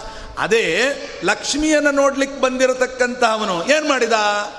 ಇವನ್ ನಿಜವಾಗಿ ಸನ್ಯಾಸಿ ಅಲ್ಲ, ನಿಜವಾದ ವೈರಾಗ್ಯ ಇಲ್ಲ. ಕಪಟ ಸನ್ಯಾಸಿಯ ವೇಷವನ್ನು ಧಾರಣೆ ಮಾಡಿಕೊಂಡು ಬಂದ. ಕಪಟ ವೇಷದಿಂದ ಬಂದ. ಲಕ್ಷ್ಮಿ ಸುಮ್ಮನೆ ಕೊಡ್ತಾಳ? ಲಕ್ಷ್ಮಿನೂ ಅದನ್ನೇ ಮಾಡಿದ್ಲು. ಏನು ಗೊತ್ತಾ? ತಾನೂ ಕೂಡ ಕಪಟ ವೇಷವನ್ನೇ ಧರಿಸಿ ಅಲ್ಲಿಟ್ಲು ಮಗನೇ, ನೀ ಕಪಟದಿಂದ ಬಂದರೆ ನಾನು ನಿನಗೆ ಕಪಟವಾಗಿಯೇ ಕೊಡ್ತೇನೆ ಅಂದ. ಹಾಗಾಗಿ ಏನಾಯಿತು? ಕಪಟ ವೇಷದಿಂದ ಯಾರು ಲಕ್ಷ್ಮಿಯನ್ನು ಸಂಪಾದನೆ ಮಾಡಲಿಕ್ಕೆ ಬರ್ತಾರೆ ಅವರಿಗೆ ಸಿಗೋದು ಒರ್ಜಿನಲ್ ಲಕ್ಷ್ಮಿ ಅಲ್ಲ, ಡೂಪ್ಲಿಕೇಟ್ ಲಕ್ಷ್ಮಿ. ಅರ್ಥ ಆಯ್ತಲ್ಲ? ಯಾರು ಹಣ ಸಂಪಾದನೆಗೆ ಭ್ರಷ್ಟಾಚಾರದಲ್ಲಿ ಪಾಲ್ಗೊಂಡು ಹಣ ಸಂಪಾದನೆಯಲ್ಲಿ ತೊಡಗುತ್ತಾರೆ, ಅವರಿಗೆ ಎಂತಹ ಸಂಪತ್ತು ಸಿಗುತ್ತೆ ಅಂದರೆ ರಿಯಲ್ ಸಂಪತ್ತು ಸಿಗಲ್ಲ ಡೂಪ್ಲಿಕೇಟ್ ಸಂಪತ್ತು ಸಿಗುತ್ತೆ. ಲಕ್ಷ್ಮಿ ಅಂದರೆ ಸಂಪತ್ತು. ಡೂಪ್ಲಿಕೇಟ್ ಸಂಪತ್ತು ಸಿಗುತ್ತೆ. ಏನಾಯಿತು ಡೂಪ್ಲಿಕೇಟ್ ಸಂಪತ್ತು? ಏನ್ರಿ ಯಾವುದಾದ್ರೇನು ಹಣ ಹಣ ತಾನೆ. ಅದು ಡೂಪ್ಲಿಕೇಟೋ ಒರ್ಜಿನಲ್ಲೋ ಯಾವುದಾದ್ರೇನು ಒಟ್ಟು ನಾನು ಶ್ರೀಮಂತನಾಗ್ತೇನೆ ಅಂತ ಭ್ರಮೆಯಲ್ಲಿ ಮುಳುಗಿದ್ದಾರೆ ಭ್ರಷ್ಟಾಚಾರದಲ್ಲಿ ತೊಡಗಿದ ವ್ಯಕ್ತಿಗಳು. ಅವರಿಗೆ ರಾಮಾಯಣ ಸಂದೇಶ ಕೊಡುತ್ತೆ. ಹುಚ್ಚ, ಆ ರಾವಣನನ್ನೇ ನೋಡು. ರಾವಣ ಏನು ಮಾಡಿದ? ಆ ಡೂಪ್ಲಿಕೇಟ್ ಸೀತೆಯನ್ನು ತಗೊಂಡೋದ. ಅಂದರೆ ಭ್ರಷ್ಟಾಚಾರದ ಹಣವನ್ನು ಮನೆಯಲ್ಲಿ ತಗೊಂಡೋಗಿ ಇಟ್ಕೊಂಡ. ಏನಾಯಿತು? ತನ್ನ ಹಣವೇ ತನಗುಪಯೋಗ ಬೀಳಲಿಲ್ಲ ಅಷ್ಟೇ ಅಲ್ಲ, ಸೀತಮ್ಮನವರು ಆ ಡೂಪ್ಲಿಕೇಟ್ ಸೀತೆ ಲಂಕಾಪಟ್ಟಣಕ್ಕೆ ಹೋಗಿ ಏನು ಮಾಡಿದ್ಲು? ರಾವಣನ ನಾಶ ಮಾತ್ರ ಅಲ್ಲ, ಸಪುತ್ರ ಮಿತ್ರ ಬಾಂಧವೋ ವಿನಾಶ ಮಾಸು ಯಾಕ್ಷಸಿ ಪುತ್ರ ಮಿತ್ರ ಬಾಂಧವರಿಂದ ಸಮೇತನಾಗಿ ಸರ್ವಸ್ವವನ್ನು ನಾಶ ಮಾಡಿದರು ಭ್ರಷ್ಟಾಚಾರದ ಹಣ ಅಂದರೆ ಹೀಗೆ. ನಾವು ಮನೆಯಲ್ಲಿ ತಂದಿಟ್ಟುಕೊಂಡ್ರೆ ನಮ್ಮನ್ನು ನಾಶ ಮಾಡೋದಲ್ಲ, ಮಕ್ಕಳು ಮೊಮ್ಮಕ್ಕಳು, ಮರಿಮೊಮ್ಮಕ್ಕಳಾದಿಯಾಗಿ ಎಲ್ಲರನ್ನು ತೆಗೆದುಹಾಕತ್ತೆ ನಿನಗೇನೇನೇನೇನು ಸುಖ ಅನುಭವಿಸಲಿಕ್ಕಾಗಲ್ಲ. ಇದು ರಾವಣನಿಂದ ನೋಡಿ ನಾವು ಕಲಿಬೇಕಾದದ್ದು ರಾಮ ತೋರಿಸಿಕೊಟ್ಟ ಒಂದು ದೊಡ್ಡ ಸಂದೇಶ. ಆದ್ದರಿಂದ ನಿಜವಾದ ರೂಪದಿಂದ ರಾಮ ಸೀತೆಯನ್ನು ಪಡೀಲಿಕ್ಕೆ ಹೋದ. ಕಪಟ ವೇಷದಿಂದ ರಾವಣ ಸೀತೆಯನ್ನು ಪಡಿಲಿಕ್ಕೆ ಹೋದ. ಕಪಟ ವೇಷದಿಂದ ಹೋದ ರಾವಣನಿಗೆ ಡೂಪ್ಲಿಕೇಟ್ ಸೀತೆ ಸಿಕ್ಕಿದ್ಲು. ನಿಜವಾದ ವೇಷದಿಂದ ರಾಮ ಮೈತೆಲೆಗೆ ಹೋದ. ನಿಜವಾದ ಸೀತೆ ಸಿಕ್ಕಿದ್ಲು. ಇದು ವ್ಯತ್ಯಾಸ. ಅದ್ಭುತವಾದ ಚಿಂತನೆ ಇದು. ಹೀಗೆ ಅರಣ್ಯಕಾಂಡದಲ್ಲಿ ನಮಗೆ ಕಾಣುವಂಥ ಒಂದು ಅದ್ಭುತವಾದ ಸಂದೇಶ. ಇದಾದ ಮೇಲೆ ಅಲ್ಲಿಗೆ ಬಾಲ್ಯಕಾಂಡ ಆಯಿತು, ಅಯೋಧ್ಯಾಕಾಂಡ ಆಯಿತು, ಅರಣ್ಯಕಾಂಡ ಆಯಿತು. ಕಿಷ್ಕಿಂದ ಕಾಂಡ ಅಂದರೆ ಇವತ್ತು ನಮಗೇನು ಗೊತ್ತಾ? ಕಿಷ್ಕಿಂದ ಅಂದರೆ ಜಾಗ ಚಿಕ್ಕದಿದ್ದರೆ ಅದು ಕಿಷ್ಕಿಂದ. ಮನೆ ಏನಾದರೂ ಚಿಕ್ಕದು ಏನ್ರಿ ಕಿಷ್ಕಿಂದ ಇದ್ದ ಹಾಗಿದೆಯಲ್ಲ? ಅಂದರೆ ಕಿಷ್ಕಿಂದ ಅಂದರೆ ನಮ್ಮ ತಲೆಯಲ್ಲಿ ಚಿಕ್ಕ ಜಾಗ. ಒಂದು ತಿಳ್ಕೊಳ್ಳಿ ವಾಯುದೇವರಂಥ ಮಹಾನುಭಾವರಿದ್ದರೆ ಅದು ಚಿಕ್ಕದಾಗತ್ತಾ? ಜಗತ್ತೇ ತುಂಬಿರ್ತದೆ. ನಮ್ಮ ದೇವರೇ ಇದ್ದಲ್ಲಿ ಸಕಲವು ತುಂಬಿರುತ್ತೆ ಅಂದರೆ ವಾಯುದೇವರು ಕೇಳಬೇಕಾ? ಏನು ಅದ್ಭುತವಾದ ಚಿಂತನೆ. ಅಂತಹ ವಾಯುದೇವರು ಎಲ್ಲಿದ್ದಾರೋ ಅಲ್ಲಿ ಎಲ್ಲವೂ ಇರುತ್ತೆ. ಅದು ಕಿಷ್ಕಿಂದ ಕಿಷ್ಕಿಂದ ಅಂದರೆ ಕಿಂ ಕಿಂ ದತ್ತೆ ಐತಿ ಕಿಷ್ಕಿಂದ ಅಂತ. ಏನೇನು ಹೊತ್ತಿಲ್ಲ ಅಲ್ಲಿ ಎಲ್ಲ ಇದೆ. ರಾಮ ಎಲ್ಲಿದ್ದಾನೋ ಅಲ್ಲಿ ಸಕಲವು ನೆಲೆಸಿರ್ತದೆ ಅಂತ ತೋರಿಸಿಕೊಟ್ಟವನೇ ಹನುಮ. ಅದ್ಭುತವಾದ ಸಂದೇಶ. ಕಿಷ್ಕಿಂದ ಇನ್ನು ಸುಂದರಕಾಂಡ ಅಂತ ಉಂಟು ಅದಂತೂ ನೀವು ಕೇಳ್ತಾನೆ ಇದ್ದೀರಿ ದಿನಾಲು. ಸುಂದರಕಾಂಡ ಅಂದರೆ ಒಂದು ಮಾತು ಹೇಳ್ತೇನೆ. ವಿಷ್ಣು ಸಹಸ್ರನಾಮದಲ್ಲಿ ಸುಂದರ ಸುಂದೋ ರತ್ನನಾಭ ಸುಲೋಚನ ಅಂತ ಒಂದು ಮಾತು ಬರುತ್ತೆ. ಸುಂದ ಅನ್ನುವ ಶಬ್ದ ವಿಷ್ಣು ಸಹಸ್ರನಾಮದಲ್ಲಿ ಬರುತ್ತೆ. ಅದಕ್ಕೆ ನಮ್ಮ ಸತ್ಯಸಂಧ ತೀರ್ಥರು ಉತ್ತರಾದಿ ಮಠದ ಸತ್ಯಸಂಧ ತೀರ್ಥರು ವ್ಯಾಖ್ಯಾನವನ್ನು ಬರೀತಾರೆ. ಅಲ್ಲಿ ಸುಂದ ಅನ್ನುವ ಶಬ್ದದ ಅರ್ಥ ಏನು ಗೊತ್ತಾ? ಬಲ ಮತ್ತು ಪರಾಕ್ರಮವನ್ನು ಇನ್ನೊಬ್ಬರೊಳಗೆ ನಿಂತು ಮಾಡುವವ. ಅಂದರೆ ತನ್ನ ಬಲ ಮತ್ತು ಪರಾಕ್ರಮವನ್ನು ಇನ್ನೊಬ್ಬರೊಳಗೆ ನಿಂತು ಪ್ರದರ್ಶನ ಮಾಡುವ ವ್ಯಕ್ತಿ ಯಾರೋ ಅವನನ್ನು ಸುಂದ ಅಂತ ಕರೀತಾರೆ. ಇಲ್ಲಿ ಹನುಮಂತ ದೇವರೆಂಬ ವ್ಯಕ್ತಿಯ ಒಳಗೆ ಪರಮಾತ್ಮ ಬಲ ಮತ್ತು ಪ್ರದರ್ಶನವನ್ನು ಹನುಮಂತ ದೇವರ ಮುಖಾಂತರ ಜಗತ್ತಿಗೆ ರಮಯತಿ ತೋರಿಸಿಕೊಟ್ಟ. ಆದ್ದರಿಂದ ಅದು ಸುಂದೇನ ರಮಯತೀತಿ ಸುಂದರ. ಆದ್ದರಿಂದ ಸುಂದರ, ಇಲ್ಲಿ ನೋಡಿ ಹನುಮಂತ ದೇವರದು, ಅಲ್ರಿ ಇದನ್ನು ಎಲ್ಲರೂ ಮಾಡುವ ಎಲ್ಲರಲ್ಲೂ ಹಾಗೆ ಅಲ್ವಾ ಅಂತ. ಎಲ್ಲರಲ್ಲೂ ಹಾಗೆ ಆದರೆ ಎಲ್ಲರೂ ಅದನ್ನು ತಿಳ್ಕೊಂಡಿದ್ದಾರ ಈಗ ನನ್ನಲ್ಲೂ ಉಪನ್ಯಾಸ ಮಾಡ್ತಾ ಇರೋದು ಯಾರು? ದೇವರೇ. ಅವನು ಸುಂದನೆ. ಅದು ದೊಡ್ಡದಲ್ಲ. ಅಂತ ನಾನು ತಿಳ್ಕೊಂಡು ಒಂದೊಂದು ಕ್ಷಣದಲ್ಲಿಯೂ ಉಪನ್ಯಾಸ ಮಾಡಿದರೆ ಅದು ಸುಂದರ. ನಮಗೆ ಎಚ್ಚರನೇ ಇರಲ್ಲಲ್ಲ. ನಾನೇ ಹೇಳ್ತಾ ಇದ್ದೀನಿ ಅಂತ ನನಗೆ ಭ್ರಮೆ ಬರುತ್ತೆ ಹೊರತು. ಇಡೀ ಸುಂದರಕಾಂಡ ಮುಗಿಯುವ ತನಕವು ಹನುಮಂತ ದೇವರಿಗೆ ನಾ ಮಾಡಿದೆ ಅಂತ ಬರಲೇ ಇಲ್ವಂತೆ. ಪ್ರತಿ ಕ್ಷಣದಲ್ಲಿಯೂ ನನ್ನ ಒಳಗೆ ಭಗವಂತ ಬಲ ಮತ್ತು ಪರಾಕ್ರಮವನ್ನು ತೋರಿಸ್ತಾ ಇದ್ದಾನೆ ಅಂತ ತಿಳ್ಕೊಂಡೇ ಮಾಡಿದ್ರಂತೆ. ಈ ಅನುಸಂಧಾನದಿಂದ ಮಾಡಿದ ಕೆಲಸವಾದ್ದರಿಂದ ಹಾಗಾದ್ರೆ ಅವನೇ ಮಾಡಿದಾಗ ಆಯ್ತಲ್ಲ ಅಂತ ಜಗತ್ತಿಗೆ ತೋರಿಸಲಿಕ್ಕೆ ಅದು ಸುಂದರಕಾಂಡ. ಇಲ್ದಿದ್ರೆ ಹನುಮಂತ ದೇವರೇ ಮಾಡಿದ್ರೆ ಲಂಕಾ ದಹನಕಾಂಡ ಅಂತ ಅನ್ಬೇಕಾಗಿತ್ತು ಅಕ್ಷಕುಮಾರ ದಹನಕಾಂಡ ಅಂತ ಅನ್ಬೇಕಾಗಿತ್ತು ಇವೆಲ್ಲ ಯಾವುದೂ ಬರಲಿಲ್ಲ. ಏನು ಅದ್ಭುತವಾದ ಚಿಂತನೆ. ಹಾಗಾಗಿ ಇಲ್ಲಿ ಅದ್ಭುತವಾದ ಚಿಂತನೆಯನ್ನು ನಮಗೆ ತಿಳಿಸಿಕೊಡ್ತಾರೆ. ಸುಂದರಕಾಂಡ. ಕೊನೆಗೆ ಇನ್ನು ಬೇಕಾದಷ್ಟಿದೆ. ಸಮಯಾವಕಾಶ ಸ್ವಲ್ಪ ಇರೋದರಿಂದ ಎಲ್ಲವನ್ನು ಹೇಳಬೇಕು ಅಂತ ಅನ್ನೋದಕ್ಕೆ ಒಂದೆರಡು ಮಾತು. ಅಲ್ಲಿ ಇನ್ನೊಂದು ಮಾತು ಬಹಳ ಮುಖ್ಯ. ಏನು ಅಂದರೆ ಯುದ್ಧಕಾಂಡ ಅಂತ ಕರೆದ್ರು. ಯುದ್ಧಕಾಂಡ ಅಂದ್ರೆ ಏನು? ರಾಮ ಯುದ್ಧ ಆಡಿದ. ಅಲ್ರಿ? ರಾಮ ಯುದ್ಧ ಆಡೋದನ್ನು ಆಶ್ಚರ್ಯ ಏನು ಗೊತ್ತಾ? ಶ್ರೀಮದ್ ಆಚಾರ್ಯರು ಮಹಾಭಾರತ ತಾತ್ಪರ್ಯ ನಿರ್ಣಯದಲ್ಲಿ ಬೇರೆ ಎಲ್ಲ ಕಥೆಯನ್ನು ಸ್ವಲ್ಪ ಸ್ವಲ್ಪ ಶ್ಲೋಕಗಳಿಂದ ಅಧ್ಯಾಯದಲ್ಲಿ ಮುಗಿಸಿದ್ದಾರೆ. ಆದರೆ ಯುದ್ಧಕಾಂಡಕ್ಕೆ ಮಾತ್ರ ಇನ್ನೂರ ಐವತ್ತು ಶ್ಲೋಕದ ಮೇಲ್ಪಟ್ಟು ಹೇಳ್ತಾರೆ. ಏನ್ರಿ ಇಷ್ಟು ಶ್ಲೋಕ, ಯಾವ ಕಾಂಡಕ್ಕೂ ಇಷ್ಟು ಶ್ಲೋಕ ಇಲ್ಲ. ಬರೀ ಯುದ್ಧಕಾಂಡ ವರ್ಣನೆ ಮಾಡ್ತಾರೆ ಮಾಡ್ತಾರೆ ಮಾಡ್ತಾರೆ, ವಿಸ್ತಾರವಾಗಿ ಮಾಡ್ತಾರೆ. ಯುದ್ಧಕಾಂಡದ ಅವಶ್ಯಕತೆ ಏನ್ರಿ? ಅವನು ಇವನು ಹೊಡೆದ, ಅಷ್ಟೇ ತಾನೆ. ಇವನು ಅವನು ಹೊಡೆದ, ಅವನು ಇವನು ಹೊಡೆದ. ಇವನು ಅವನು ಹೊಡೆದ, ಅವನು ಇವನು ಹೊಡೆದ, ಅವನು ಸತ್ತ. ಯುದ್ಧಕಾಂಡದಲ್ಲಿ ಏನಿದೆ? ಎಲ್ಲ ರಾಕ್ಷಸರು ಸತ್ರು. ಅಂದರೆ ಅದನ್ನು ಹೇಳಲಿಕ್ಕೆ ಇಷ್ಟು ಕಷ್ಟನ? ಅದಕ್ಕೆ ನಮ್ಮಲ್ಲಿ ಹೇಳ್ತಾರೆ, ಗಗನಂ ಗಗನಾಕಾರಂ, ಸಾಗರಂ ಸಾಗರೋಪಮಂ, ರಾಮ ರಾವಣಯೋರ್ ಯುದ್ಧಂ. ಅದಕ್ಕೆ ದೃಷ್ಟಾಂತ ಕೊಡ್ಲಿಕ್ಕೆ ಮತ್ತೊಂದಿಲ್ಲಂತೆ, ರಾಮ ರಾವಣ ಯೋರಿವ ಅಷ್ಟು ಅದ್ಭುತವಾದ ಯುದ್ಧ. ಈಗ ನೀವು ಕೇಳ್ಬೋದು ಕತೆ ಕೇಳಿದಿವಿರಿ. ಯಾರು ಯಾರನ್ನು ಹೊಡೆದ್ರು ಅಂತೆಲ್ಲ ಬಾಯ್ಪಾಟ ಆಗೋಗಿದೆ. ಅದರ ಸಂದೇಶ ಏನು? ಹೌದು, ಏನು ಸಂದೇಶ ನಮಗೆ? ನೀವು ಸಂದೇಶವನ್ನು ತಿಳಿತಾ ಹೋದರೆ ಲೈಫ್ ಲಾಂಗ್ ಯುದ್ಧಕಾಂಡವನ್ನೇ ಓದ್ತಾ ಕೊಡ್ತೀರಿ. ಅಷ್ಟು ಸಂದೇಶ ಇದೆ. ಏನು ಇಷ್ಟಿದೆಯಾ? ಹೌದು ನಮ್ಮ ಜೀವನವನ್ನೇ ತೆರೆದಿಟ್ಟದ್ದು. ಇನ್ನೂ ಆಶ್ಚರ್ಯ ಗೊತ್ತಾ? ಯುದ್ಧ, ಸಂದೇಶ ಏನು ಗೊತ್ತಾ? ಯುದ್ಧ ಎಲ್ಲೋ ನಡೆಯೋದಲ್ಲ. ಒಳಗಡೆ ನಡಿಬೇಕಂತ ಯುದ್ಧ. ಸುಮ್ಮನೆ ಒಂದು ಉದಾಹರಣೆ ಕೊಡ್ಲಾ? ಯುದ್ಧ ಹೇಗೆ ಅಂತ. ನೀವು ಯುದ್ಧಕಾಂಡದಲ್ಲಿ ಕೇಳಿದ ಕಥೆ. ಏನು? ಕುಂಭಕರ್ಣನನ್ನು ಕೊಲ್ಲುವಂತಹ ಒಂದು ಪ್ರಸಂಗದಲ್ಲಿ, ಅಂದರೆ ಯುದ್ಧ ಆಡುವಂಥ ಪ್ರಸಂಗದಲ್ಲಿ ಸುಗ್ರೀವನನ್ನ ಕಳಿಸ್ತಾನೆ ರಾಮ. ಏಯ್ ಹೋಗೋ, ಹೋರಾಡು. ಕುಂಭಕರ್ಣನ ಜೊತೆಗೆ ಸುಗ್ರೀವ ಯುದ್ಧವಾಡ್ತಾನೆ. ಬಹಳ ಅದ್ಭುತವಾದ ಕೆಲಸ ಇದು. ನಾನು ಯಾಕೆ ಇದನ್ನು ಹೇಳ್ತಾ ಇದ್ದೇನೆ ಸುಮ್ಮನೆ ಇದರ ಒಳಗಿನ ಸಂದೇಶ ಏನು ಅಂತ ತಿಳಿಸಲಿಕ್ಕೆ ನಾನು ಹೇಳ್ತಾ ಇದ್ದೀನಿ. ಸುಗ್ರೀವನಿಗೂ ಮತ್ತು ಕುಂಭಕರ್ಣನಿಗೂ ಯುದ್ಧ ಆಗುತ್ತೆ. ಕುಂಭಕರ್ಣ ಮಹಾಪರಾಕ್ರಮಿ. ಇವನು ಏನು? ಹೋರಾಡ್ತಾನೆ. ಕುಂಭಕರ್ಣನ ಜೊತೆಗೆ ಹೋರಾಡ್ತಾನೆ. ಎಷ್ಟೋ ಪರ್ವತಗಳು ಎತ್ತಿ ಹಾಕಿದರೆ ಅದನ್ನು ಬಾಣಿಂದ ಹೊಡಿತಾನೆ, ಇದು ಮಾಡ್ತಾನೆ, ಏನೇನೋ ಮಾಡ್ತಾನೆ. ಏನೇ ಆದರೂ ಕೂಡ ಆ ಕುಂಭಕರ್ಣನ ಶಕ್ತಿಯ ಮುಂದೆ ಈ ಸುಗ್ರೀವ ಸ್ವಲ್ಪ ಕುಬ್ಜ ಕುಬ್ಜಾಗಿಬಿಡ್ತಾನೆ. ಕೊನೆಗೆ ಏನು ಮಾಡ್ತಾನೆ ಗೊತ್ತಾ? ಸಿಟ್ಟು ಬಂತು. ಅವನನ್ನು ಕೆಳಗೆ ಹಾಕಿ ಕಾಲಿನಿಂದ ಹೀಗೆ ಹಾಕಿ ಹೊಚಕಬೇಕು ಅಂತ ಹೋಗ್ತಾನೆ. ಕುಂಭಕರ್ಣ ಸುಗ್ರೀವನ ಹಿಡಿದು ನೊಣ ಹೊಚ್ಚಿಕಿದಾಗ ಹೊಚಕಬೇಕು ಅಂತ. ಆಗ ನೋಡ್ತಾ ಕೂತಿದ್ರು ಯುದ್ಧಾಡೋ ತನಕ. ಹನುಮಂತ ದೇವರು ನೋಡಿದರು, ಓ, ಇದು ಡೇಂಜರ್ ಅಂತ ತಿಳ್ಕೊಂಡ್ರು.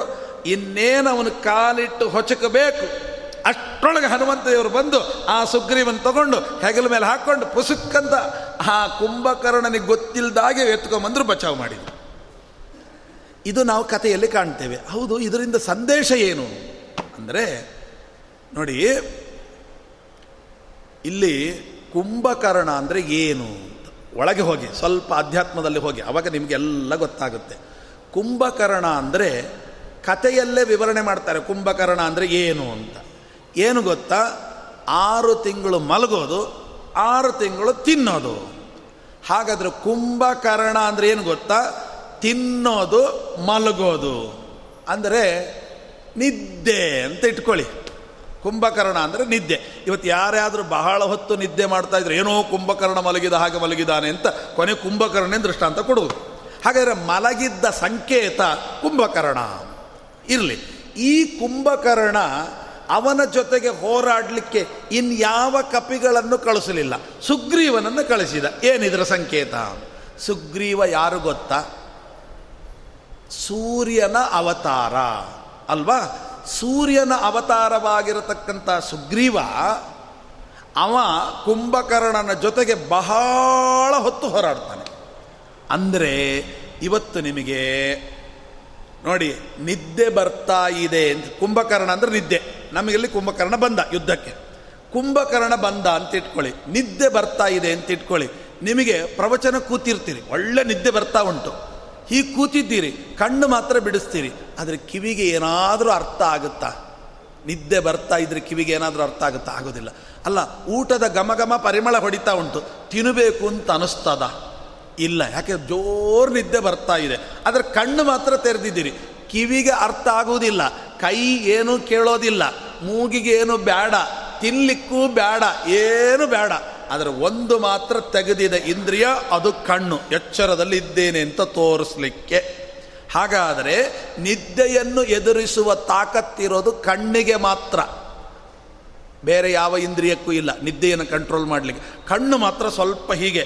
ಅದು ನಿದ್ದೆ ಬಂತು ಅಂತ ಇಟ್ಕೊಳ್ಳಿ ನೀರು ಹೊಡ್ಕೊಂಡು ಕಣ್ಣು ಬಿಟ್ಟರೆ ಹಾಂ, ಸ್ವಲ್ಪ ಡ್ರೈವಿಂಗ್ ಮಾಡುವಾಗ ನೀವು ನೋಡಬೇಕು. ಯಾವ ಇಂದ್ರಿಯಗಳು ಏನು ಮಾಡ್ತವೆ ಗೊತ್ತಾಗೋದಿಲ್ಲ. ಕಣ್ಣು ಮಾತ್ರ ನೋಡ್ತಾ ಇರಬೇಕು ಡ್ರೈವಿಂಗ್ ಮಾಡುವಾಗ. ಒಳ್ಳೆ ನಿದ್ದೆ ಬರ್ತಾ ಇದೆ ಅಂತ ಇಟ್ಕೊಳ್ಳಿ ಹಿಂಗೆ ಅಂದ್ಕೊಳ್ಳಿ ಮತ್ತೆ ಎಲ್ಲೋ ಹೋಗುತ್ತೆ. ಮತ್ತೆ ಕಣ್ಣಿಗೆ ನೀರು ಹಾಕ್ಕೊತಾನೆ, ಟೀ ಕುಡಿತಾನೆ, ಮತ್ತೆ ಓಡಿಸ್ತಾನೆ. ಹೌದಾ? ಹಾಗಾದರೆ ಕಣ್ಣಿಗೆ ಮಾತ್ರ ಆ ನಿದ್ದೆಯನ್ನು ಎದುರಿಸುವ ತಾಕತ್ತು. ಆದರೆ ಒಂದು ಹಂತದ ತನಕ ಆಮೇಲೆ ನಿದ್ದೆ ಏನು ಮಾಡುತ್ತೆ? ಆ ಸುಗ್ರೀವನನ್ನೇ ಹೊಚ್ಚಕ್ಕೆ ಹಾಕಲಿಕ್ಕೆ ಹೋಗುತ್ತೆ. ಅಂದರೆ ಆ ಕಣ್ಣು ಕೇಳಲ್ಲ, ಕೊನೆಗೆ ಹಾಗೆ ಎಳೆದು ಬಿಡ್ತದೆ. ಫೈನಲ್ ಸ್ಟೇಜಿನಲ್ಲಿ ನಿದ್ದೆಯ, ನಿದ್ದೆಯನ್ನು ಗೆಲ್ಲಿಕ್ಕಾಗದಿದ್ದ ಕೊನೆಗೆ ಸೋಲುವಂತಹದ್ದು ಇಂದ್ರಿಯ ಅಂದರೆ ಅದು ಕಣ್ಣು ಕಣ್ಣಿನಲ್ಲಿರುವ ಸೂರ್ಯ. ಆಗ ಆ ಸಂದರ್ಭದಲ್ಲಿ ನಿದ್ದೆಯನ್ನು ಗೆದ್ದು ಸಾಧನೆ ಮಾಡ್ಕೋಬೇಕಾದ್ರೆ ಏನು ಮಾಡಬೇಕು? ಬೇರೆ ಯಾವುದು ರಕ್ಷಕರಿಲ್ಲ. ರಕ್ಷಕರು ಯಾರು? ಹನುಮಂತ ದೇವರೊಬ್ಬರೇ ಆ ಸುಗ್ರೀವನನ್ನು ಕಾಪಾಡಿದ್ದು. ಅಂದರೆ ಹನುಮಂತ ದೇವರ ಶಾಸ್ತ್ರ ಅಂದರೆ ಶ್ರೀಮದ್ ಆಚಾರ್ಯರ ಸರ್ವಮೂಲ ಗ್ರಂಥ ಇದ್ದರೆ ನೀವು ಮಲಗಿ ಮೈಮರೆತು ಮಲಗಿದ್ದೀರಲ್ಲ, ಅದನ್ನು ಸಾಧನೆ ಮಾಡಿಸುವಂಥ ತಾಕತ್ತಿರೋದು ಮಧ್ವಾಚಾರ್ಯ ಶಾಸ್ತ್ರಕ್ಕೆ ಮಾತ್ರ. ಹೇಗೆ ಅಂತ ನೀವು ಕೇಳಬಹುದು. ಅದಕ್ಕೆ ಹೇಳ್ತಾರೆ, ನಮ್ಮ ಮಧ್ವಾಚಾರ ಶಾಸ್ತ್ರವನ್ನು ನಂಬಿದ ದಾಸರ ಬಾಯಿಂದ ಬರುವ ಪದ್ಯ ಏನು? ಮೈ ಮರೆತು ಮಲಗುವುದೇ ದೀರ್ಘದಂಡ ನಮನ ಅಂದರು. ನೋಡಿ, ಮೈ ಮರೆತು ಮಲಗಿದ್ರಲ್ಲ, ಅದು ಒಂದು ದೇವರಿಗೆ ನಮಸ್ಕಾರ. ಯಾವ ಸಿದ್ಧಾಂತಕಾರರು, ಯಾವ ದಾರ್ಶನಿಕಾರರು ಮೈ ಮರೆತು ಮಲಗುವುದನ್ನು ನಮಸ್ಕಾರ ಅಂತ ಹೇಳಿದರು? ಇದು ಶ್ರೀಮದ್ ಆಚಾರ್ಯರು. ಅಂದರೆ ವಾಯುದೇವರ ಶಾಸ್ತ್ರಕ್ಕೆ ಮಾತ್ರ ಅದನ್ನು ಗೆಲ್ಲುವ ತಾಕತ್ತು ಅಂತ. ಇನ್ನೂ ಒಂದು ಹೇಳ್ತೇನೆ ಕೇಳಿ, ಮೈ ಮರೆತು ಮಲಗಿದರೆ ಎಚ್ಚರ ಆಗುತ್ತೆ. ಎಚ್ಚರ ಆದಾಗ ಏನನ್ಬೇಕಂದೆ? ಮುಚುಕುಂದ ವರದ ಅಂತ ಅನ್ಬೇಕಂತೆ ಮಲಗಿದ್ದೆಲ್ಲ ಸಾರ್ಥಕ. ಯಾಕೆ ಗೊತ್ತಾ? ಮುಚುಕುಂದ ಮಹಾರಾಜರು ಮೈ ಮರೆತು ಮಲಗಿದ್ರು. ಮಲಗಿದಾಗ ಎಚ್ಚರ ಆಯಿತು. ಎಚ್ಚರ ಆದ ಕೂಡಲೇ ಇಷ್ಟೊತ್ತು ಮಲಗಿದ್ದು ವೇಸ್ಟ್ ಆಗಬಾರ್ದು. ಅವನು ನನ್ನ ನಂಬಿದ್ದಾನೆ ಅದಕ್ಕೆ ಕೃಷ್ಣ ತನ್ನ ತಾಕತ್ತಿದ್ದರೂ ಕಾಲಯವನನೆಂಬತಕ್ಕಂಥ ದೈತ್ಯನನ್ನು ಕೊಲ್ಲುವ ಸಾಮರ್ಥ್ಯ ಇದ್ದರೂ ಅಲ್ಲಿ ಕರ್ಕೊಂಬಂದು ನೀ ಎದ್ದೇಳು, ಎದ್ದು ಕಣ್ಣು ತೆಗೆದು ನೋಡು, ಅವನು ಸಾಯಲಿ. ಅಂದರೆ ಇಷ್ಟೊತ್ತು ಮಲಗಿದ ಆ ಕಣ್ಣಿನಲ್ಲಿ ತುಂಬಿದ ತೇಜಸ್ಸಿದೆಯಲ್ಲ ಇಷ್ಟೊತ್ತು ಮಲಗಿದ್ದು, ಅದು ಸಾರ್ಥಕ, ಇಂಥ ದೈತ್ಯನನ್ನು ಕೊಂದದ್ದಕ್ಕೆ ಸಾರ್ಥಕ ಆಯಿತು, ಇಷ್ಟೊತ್ತು ಮಲಗಿದ್ದು. ಅಷ್ಟೊತ್ತು ಮಲಗಿದ್ದನ್ನು ಕೂಡ ದೈತ್ಯನ ಸಂಹಾರ ಮುಖಾಂತರ ಆ ಮಲಗಿದ್ದು ವೇಸ್ಟ್ ಮಾಡಲಿಲ್ಲ ಮುಚುಕುಂದ ಮಹಾರಾಜರಿಗೆ. ಭಗವಂತನನ್ನು ನಂಬಿದ್ದರಿಂದ ಅಂತ ಮುಚುಕುಂದ ಮಹಾರಾಜರಿಗೆ ವರವನ್ನು ಕೊಟ್ಟವನೇ ಅಂತ ತಿಳ್ಕೊಂಬಿಟ್ರೆ ನಾವು ಕೂಡ ಏನೋ ಗೊತ್ತಿಲ್ಲದೆ ಮೈ ಮರೆತು ಮಲಗಿದ್ರೆ ಎದ್ದ ಕೂಡಲೇ ಮುಚುಕುಂದ ವರದ ಅಂದರೆ ಅಷ್ಟೊತ್ತು ಮಲಗಿದ್ದು ಅವನಿಗೆ ನಮಸ್ಕಾರ ಅಂತ ಮಾಡ್ತಾರೆ. ಯಾವ ದಾರ್ಶನಿಕಾರರು ಹೀಗೆ ಹೇಳ್ತಾರೆ ಹೇಳಿ?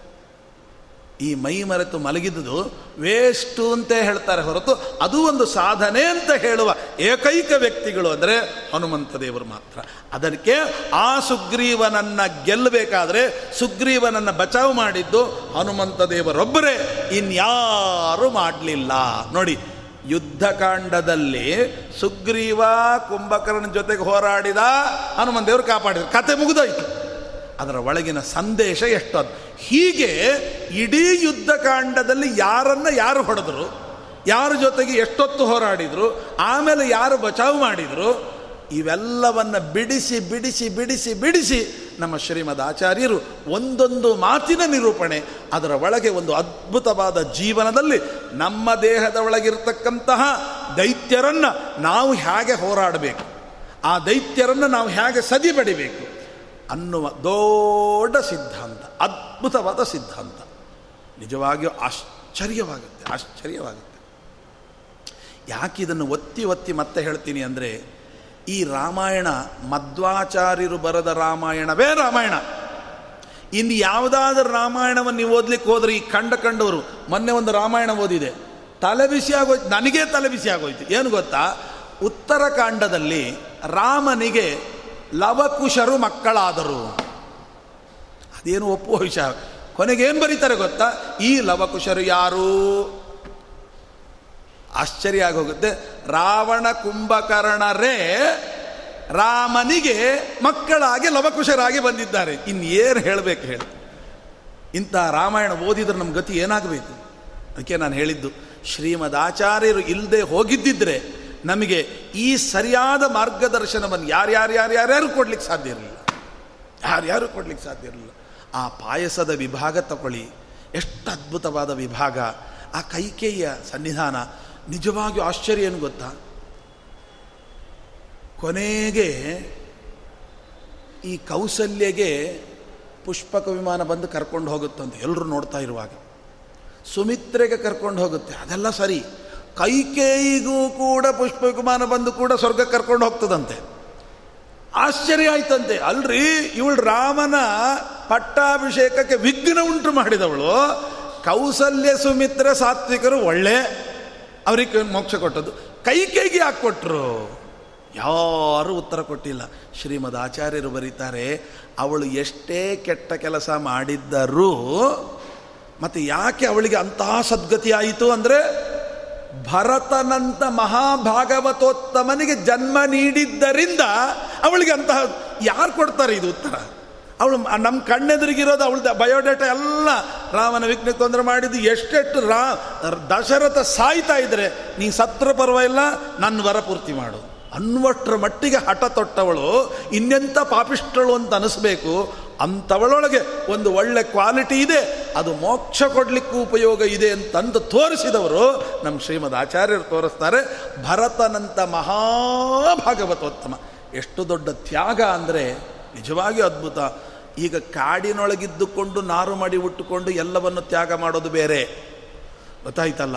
ಇವ ನಾಡಿನೊಳಗೆ ಇದ್ದುಕೊಂಡು ಅಯೋಧ್ಯೆಯನ್ನು ಪ್ರವೇಶಿಸದೆ ನಂದಿ ಗ್ರಾಮದಲ್ಲೇ ಇದ್ದುಕೊಂಡು ರಾಜ್ಯಭಾರವನ್ನು ಮಾಡಿ ರಾಮನ ಸೇವೆಯನ್ನು ಅದು ಪಾದುಕೆಯನ್ನಿಟ್ಟು ಒಂದು ಕ್ಷಣವೂ ಕೂಡ ನಾನು ರಾಜ್ಯವನ್ನು ಆಳ್ತಾ ಇದ್ದೇನೆಂತ ಮನಸ್ಸಿನಲ್ಲೂ ಬರಲಿಲ್ಲಂದೆ ರಾಮಚಂದ್ರ ದೇವರೇ ಈ ಪಾದುಕೆಯ ರೂಪದಲ್ಲಿ ಕೂತುಕೊಂಡು ರಾಜ್ಯವನ್ನು ಆಳ್ತಾ ಇದ್ದಾರೆ ಅಂತ ಏನೇನು ಮಾಡಿದ ಪಾದುಕೆಯ ಮುಂದೆ ಒಪ್ಪಿಸ್ತಾ ಇದ್ದಾನೆ, ಸ್ವಾಮಿ, ಈ ಥರ ಮಾಡಿದ್ದೇನೆ, ನಿಮ್ಮ ಅನುಜ್ಞೆ, ಈ ಥರ ಮಾಡ್ತಾ ಇದ್ದೇನೆ, ನಾಳೆ ಇಷ್ಟೊತ್ತಿಗೆ ಹೀಗೆ ಹೋಗ್ತಾ ಇದ್ದೇನೆ, ಎಲ್ಲ ಪಾದುಕೆಯ ಮುಂದೆ ಒಂದು ಬಿಡದೆ ಹೇಳ್ತಾ ಇದ್ದಂತೆ. ಇದು ನಿಜವಾದ ಅದ್ಭುತವಾದ ರಾಜ್ಯಭಾರ, ಇದು ನಿಜವಾದ ವೈರಾಗ್ಯ.